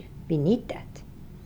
We cannot close human rights organization, Iranian human rights organization, united, believe me. Either Yeah, you human have to- rights human rights organization. organizations we can't agree on. No, they- با هم نمیچسبن Uh-huh. هم نمیچسبن اگر خیلی بخوای دنبال کنی اون میگه اون مال جمهوری اسلامی اون میگه اون مال نمی‌دونم خب چطوری اینو حل کنیم؟ اون مال استیت دیپارتمنت to this? آره یکی پول میگه استیت دیپارتمنت به پروژه هایی داره مثلا پول میده به کسایی که پروپوزال میدن برای فرض کن سیویل سوسایتی خب پس چجوری باید کار کرد؟ درون ایران هم که سرکوب هست. به هر حال شما چیزی یونایتدی پیدا نمی کنی حتی هیومن رایتس اکتیویستا سازمان ها حالا اکتیویستا انقدر مهم نیست که این همه سازمان داریم. اینا هم کنار هم قرار نمی‌گیرن. تبدیل کنن خودشون رو به یک جنبش جنبش حقوق بشری. حالا از آوتساید ایران باشه باشه ولی خودشون تعریف کنن. به عنوان یک یه دونه فقط یه دونه جریان حقوق بشری که با هم راه میرن. اون سازمان خودشو می‌خواد بگه اون سازمان خودشو می‌خواد بگه اون یه یه آش شل قلم کاریه راستشه بود نمی‌دونم شل قلم کار خوردی یا نه. خیلی It خوشمزه sounds است like it, it's an osh with a lot of different things in خیلی. خوشمزه است ولی Khoshmazeh, at least it's, at least it tastes good. Uh, I, I am so honored that you've taken the time that you, you have to, to to talk about your personal journey, to talk about some very difficult issues, um, and I, it, it is such a stroke of luck that you haven't been in Washington D.C. That you, you're here in Toronto that we could s- do this in person. It was my pleasure. If I can, if I were to ask a final question, I might say, you know, it's been 20 years that you've been exiled um, from uh, the country that uh, of my ancestry, but that a place that I never lived in, but you did for many years. Uh, what what do you miss the most about Iran? my office my very small office that's it You Not- just want to be in your nothing office else. working. Yeah, because that that was my id- identity. That very small office. I had been in very beautiful office in the United States, at Harvard, at Brown University. and I don't know everything that you were. The long list of your accomplishments. long list that you, you were. I mean, yeah. it's quite Yeah. incredible. No, Yeah. no, just my office that is sold now. It's not me, but in my mind, I am sitting in my office in Tehran, میدان هفت تیر. خیابان قائم مقام فراهانی کوچه یکم.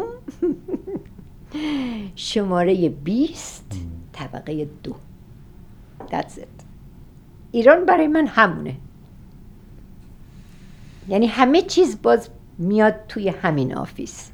چون این آفیس همه چیزای زندگی من هم بچه ها می اومدن که بچه بودن اونجا آزاده اونجا مشق می نوشت خبرنگارای خارجی می اومدن اونجا سفارتخونه های اروپایی دائما با من در تماس بودن. از تمام رادیوها با من در تماس بودن. کلاینت های منم که مثلا محکوم به داشتن می شدن به سنگسار استونینگ یا به ادام یا به شلاق.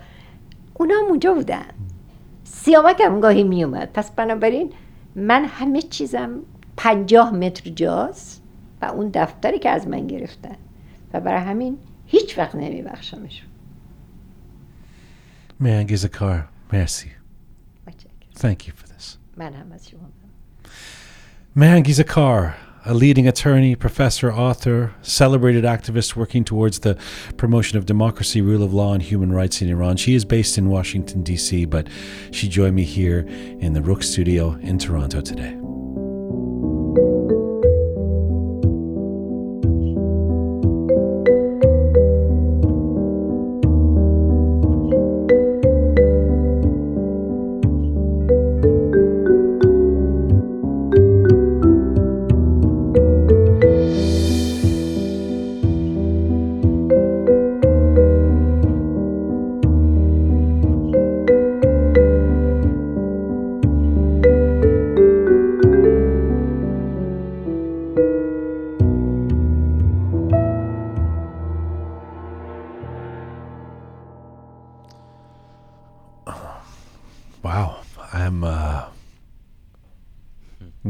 Decompressing from that interview. That uh, I am so honored that she shared so much of her self, and that. Uh,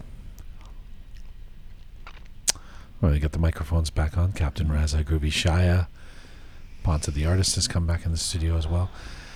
that that last answer just there. I, I'm still recovering from that. I mean, that was just uh, so beautiful.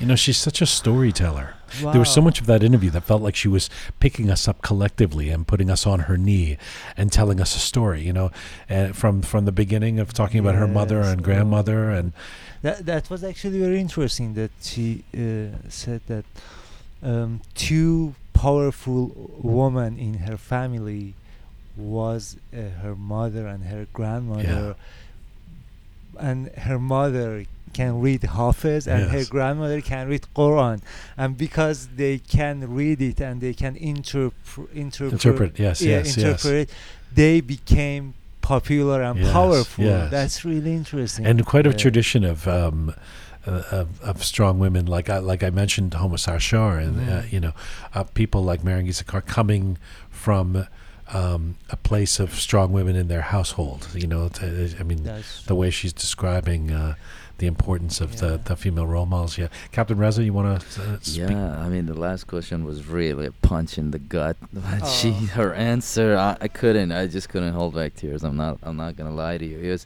and it's not like because it remin. I started reminiscing about what I missed about Iran. I, I, I left when I was very young, and uh, I, I don't have no attachment to it. To be perfectly honest with you, if you were to ask me that question, I'd be like nothing. I don't. I, I missed Thornhill. I missed North. York. I missed Yonge and Eglinton areas in Toronto. But her answer was just such a powerful answer, Mhm. and, and and and that you can't argue with that. She's she she misses her life is Mhm. what she missed. Something that was taken away her identity, Mhm. An identity that was taken away from her. b- by the way, as someone who spent my teen years in Thornhill, there's nothing to miss about Thornhill. I, I, I really don't think. Uh, uh, Ponta, I, I didn't mean to come to you last out of any lack of uh, respect. I just, I, I, I know you've, you said you had been, you were a little nervous about talking. Uh, do you, do you want to say anything about what you just heard with Mehrangiz Kar? Yeah, such a such an amazing story, complicated. Um, چیزی که منو خیلی تحت تاثیر What گذاشت really affected you? uh, was mm, she she was one of the first women who uh, came s- to uh, to the street and say uh, we don't want hijab Yes. and um, her mother told her uh, they will um, they will uh, force you hijab Yeah. uh, اینا خیلی بر من جالب بود Yes. Yeah. and the story she didn't in believe it. She didn't Yeah, believe it was going to be. It was going to turn out to be what it what it did. You know what was fascinating though for me? I could see my mother in her because she was. There were moments where she's like, "That's why I made a mistake that I Mm, left yeah. on." and then you try to get logical and say, "But what, what could you have done?" She'll, she'd come back to her senses and be like, uh, "You you know what? You're right, but still, I can convince myself that I made the right decision." And it was all because she's a mother. Her sense of Mm. Motherhoodness and and and, and Yes. her being a being a woman and being a mother is Yes. is, is keeping her from making Thank you, Reza, for speaking uh, on behalf of mothers everywhere. no, no, I'm That's saying that because I- before when we when we were supposed to have her on, I, I, I texted my mom. I said tonight's episode is going to be a good one because she listens every now and Oh, again. Ah, nice. And shout out Every now and again. Bajun. No, no, she actually She- listens yeah, all the time. she's She in Tehran, right? She's in Shiraz. Oh, she's in Shiraz. I really want to know what she th- thinks of it. I, uh, think, ask her after I the show is posted Yeah, tonight. I will. I think she's gonna get a kick out of this. Yeah. Hey, um, uh, let's. Uh, we got to move things along here. So um, ho- I'm sure we'll talk a lot more about. Uh, we'll probably talk about some of the things that came up in this interview tomorrow night at our clubhouse too, at our room uh, there. But in the meantime, it's Thursday. That can only mean one thing. He's the captain of cuisine, the culinary colonel, the Tabrizi talisman, the Farsi food meister, the Turkish tradesman. It's your chef Hasszare, and this is Rook Hospitality. Hi, this is your chef Hansare. And this is Rook Hospitality. Hello, Chef Haas. Hello, Jian John. Hello, team. hello We have Ponta the artist here today. You know, instead of uh, our, our dear Keon is out for the count for now. So Ponta's here. hello Hi, Panta John. hi Nice having you here. Uh, nice to listen to you. Uh, the, it's my first time I'm I'm here instead of uh, Kian, but I, I'm happy. Don't worry, if Shaya can do it, you can do it. That is the ex- that, chef. You're finally learning. Thank you. You're finally learning the tone of the show. That is excellent. Good work. Okay, see you tomorrow at Clubhouse. Clubhouse, yeah. Uh, Chef, uh, I, I, before we start, I, I, I have to say I've seen your video. I've, I'm actually very um, excited about what you're what you're talking about today. I'm posting, but I but let me just on a side note, a more superficial one, comment on your looks. Your hair has grown. And you really look like the extra member of Led Zeppelin that we haven't. Uh, I mean, you've got you like it's like if there was a Turkish uh, culinary Robert Plant, you've really uh, accomplished that look with the long hair and the, uh, you know, I mean, next thing we're gonna find you maybe on Clubhouse doing some old metal tunes. I, I don't know. Well, I'm trying to get the Captain Reza. Maybe we can work on a movie together. Oh, there we go, man. There we go. But yeah, I think you look great. I mean, you look like the Thank the, the chef rock star the, that you are. So listen, I see what you are going to teach us today. We've got your video set. It's called "Easiest Way to Make Perfect Limu Amani," dried lime. And I was saying earlier in the show that um, I'm. Uh, what the amazing part of this is that uh, I've always I've cooked with limu amani that with dried lime before, but I always buy it. I didn't know. I had no idea that you could Yeah, take too. you take the lime and actually cr- make dried lime. So I'm very eager to get to that because you do this in the video. Um, let's start with first things first. What is the significance of lime and I guess acidic elements in Persian cuisine? Well, the first two points here. One is to look at the Persian foods, one of the oldest cuisine and most uh, uh, precise on the, when it comes to luxury of eating, and also thinking about the diet factor and medical factor. That's why, since the fire came to picture, acid, fat, salt, and heat. These four elements is on our food. And Iranian took this one the next level by generation, and especially after Avicenna, Abu Ali Sina, Avicenna, he wrote about that. And when we cook, we cook on the balance of the dishes. So the acid we use is acid accent the flavors of the food and beverage. And not only flavors, but has a lot of uh, medical uh, benefits for us. So uh, we will talk a little later. But it's in our cuisine, and also we talked about pomegranate, barberries, sumac. You see that we are dominated by acid to not only enjoy the food but also medical factor. And it was grown lusciously in the geographic, beautiful old Persia is still uh, present Persia. Interesting. Now, I mean, you make a great case for the, the lime and the acid. But why dried lime? Yes. So the old days, they were no refrigeration, all the seasonal. They were two reasons to hold the mm, stuff they like. One was luxury; they liked it, they want to have it. Two for necessity for the winter.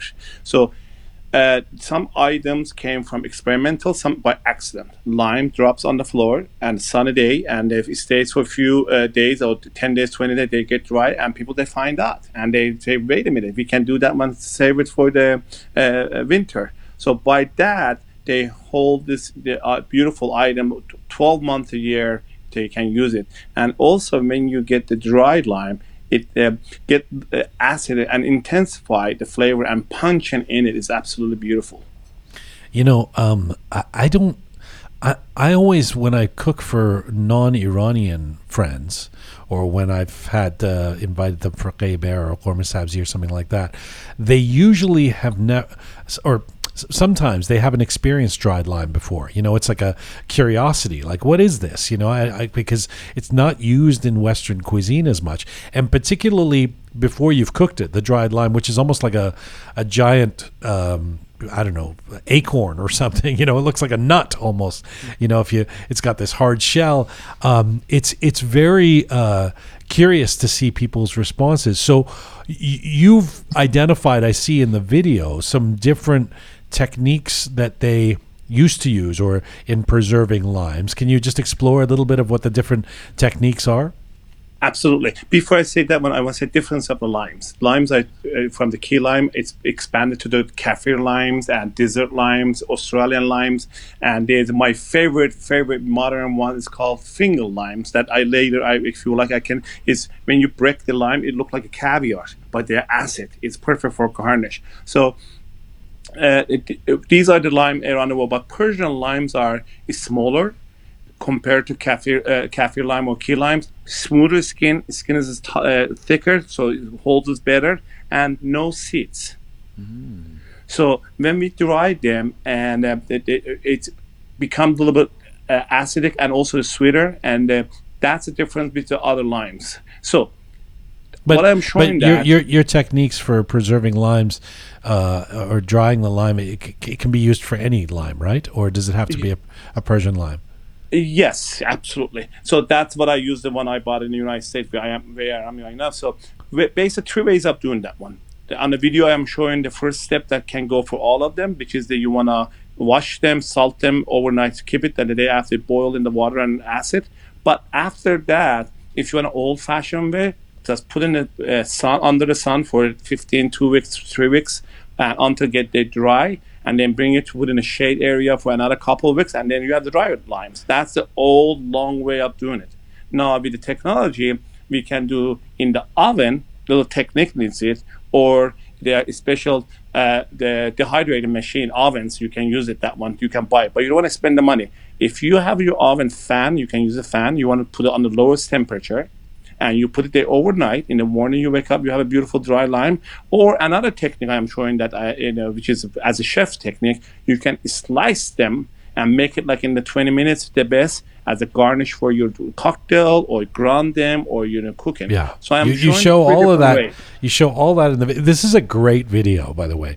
We've had. Um, they get better each week. I think this is a.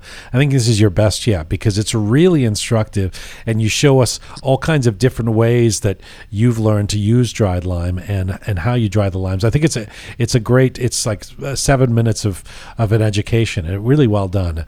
Um, thank you for that, and, and, and new music from Shia uh, behind you there in the background too.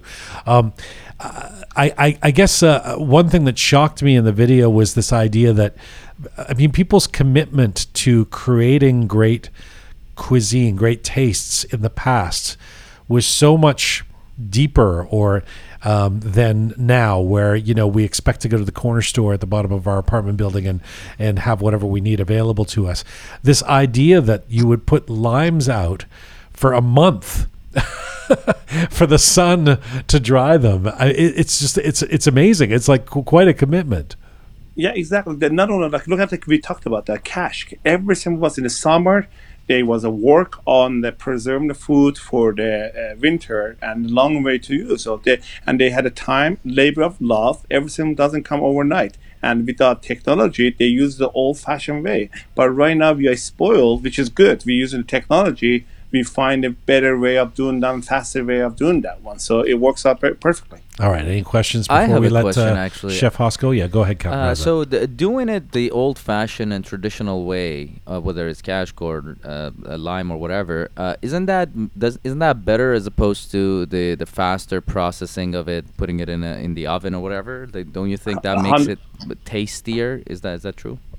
Hundred ag- percent agree with you, but because of the, the new uh, health department and stuff like that, they, they don't allow uh, uh, the uh, manufacturing. They do the old fashioned because of the they're afraid that they might be contaminated and um, uh, poison. Something happens, so that's why all the new commercials want done with the technology. um, Ponce, any questions about lim- limu amani? Uh, actually, Chef uh, mm, Chef Haas uh, reminds me uh, long, long time ago when I was child uh, in my uh, grandma's uh, house. Uh, she made uh, limu amani, she made shivid, she made lavashak or kashk. Uh, I, I remember every single time uh, t- که مثلا به من میگفت دست نزنی ها ولی خب No, no, خونک. ناخونک میزدم Where was that in Tehran? No, in Hamadan. In Hamadan. Ah. Yes. So I just want to get you guys memory lane. The old days in the house, you go to. eh, We had a beautiful garden outside, right? Our, our houses, everybody. You see trays of lavashak, trays of uh, bulgurs wa- cooked on the f- uh, uh, drying out. The herbs are under the sun drying out. The whole yard used to smell, look absolutely divine. When I think about that right now, I get goosebumps. I get emotional. I wish that those days I can come back to me, but at least I have memories. Yes, I, I think uh, as Shia would put it, you become goosebump. Yes. انقدر از لواشک و لیمو گفتین من الان آب دهنم را افتاده نمیدونم That's چیکار right. کنم Everyone's mouth is watering. Uh, Chef Haas, thank you. Great work. Um, we, so if you go to rookmedia.com, our website, uh, Ponce the Artist will actually be uploading the, the new chef video at rookmedia.com or at our Telegram channel with uh, Farsi descriptor there as well. Chef, we'll see you tomorrow night on Clubhouse, right? For the, the Rook Town Hall Not oh, tomorrow I will be there, but I'm more likely tonight. tonight. And We're No, not I- there, but if you want to wait, I know you're right there all the there, right? time. I know. Yeah, I'm, I'm just making sure you're there for us tomorrow night. No, tomorrow I, absolutely I will be on. I, I am part of the team. I will be definitely be there. All right. That's Friday night. If you're listening on Friday, it is tonight. Thank you, Chef Haas. bye, Thank chef. Thank you so much. Have a wonderful evening. You too. Bye bye. Bye-bye. bye bye He, right, Hamin Alon after Clubhouse. He's gonna Robert Roy, he's go, he goes from here to Clubhouse. I'm- Uh, this is full time for Rook for today. Our website, as I mentioned, rookmedia.com is where you can find all things Rook, including the new video from Rook uh, from uh, Chef Haas and uh, new videos that we're we've put up from our latest episode of Rook from. Uh, that is the last episode of Rook with Hoda Jara on our website. Thanks to the amazing team who put this show together each week uh, producer Susan, Ponza the artist, Thoughtful Dagin, fabulous Keon, Sabi Roham, Aghay Mehdad, Master Muhammad, Chef Haas, Captain Reza, and Groovy Shaya. Thank you to all of you out there supporting us, sharing our content. Please subscribe if you have not done so already and become a patron for $5 or $10 a month. We really appreciate that. Thanks to those of you doing that. You can find me on Instagram at Jian Ghomeshi. Mizun Bashin.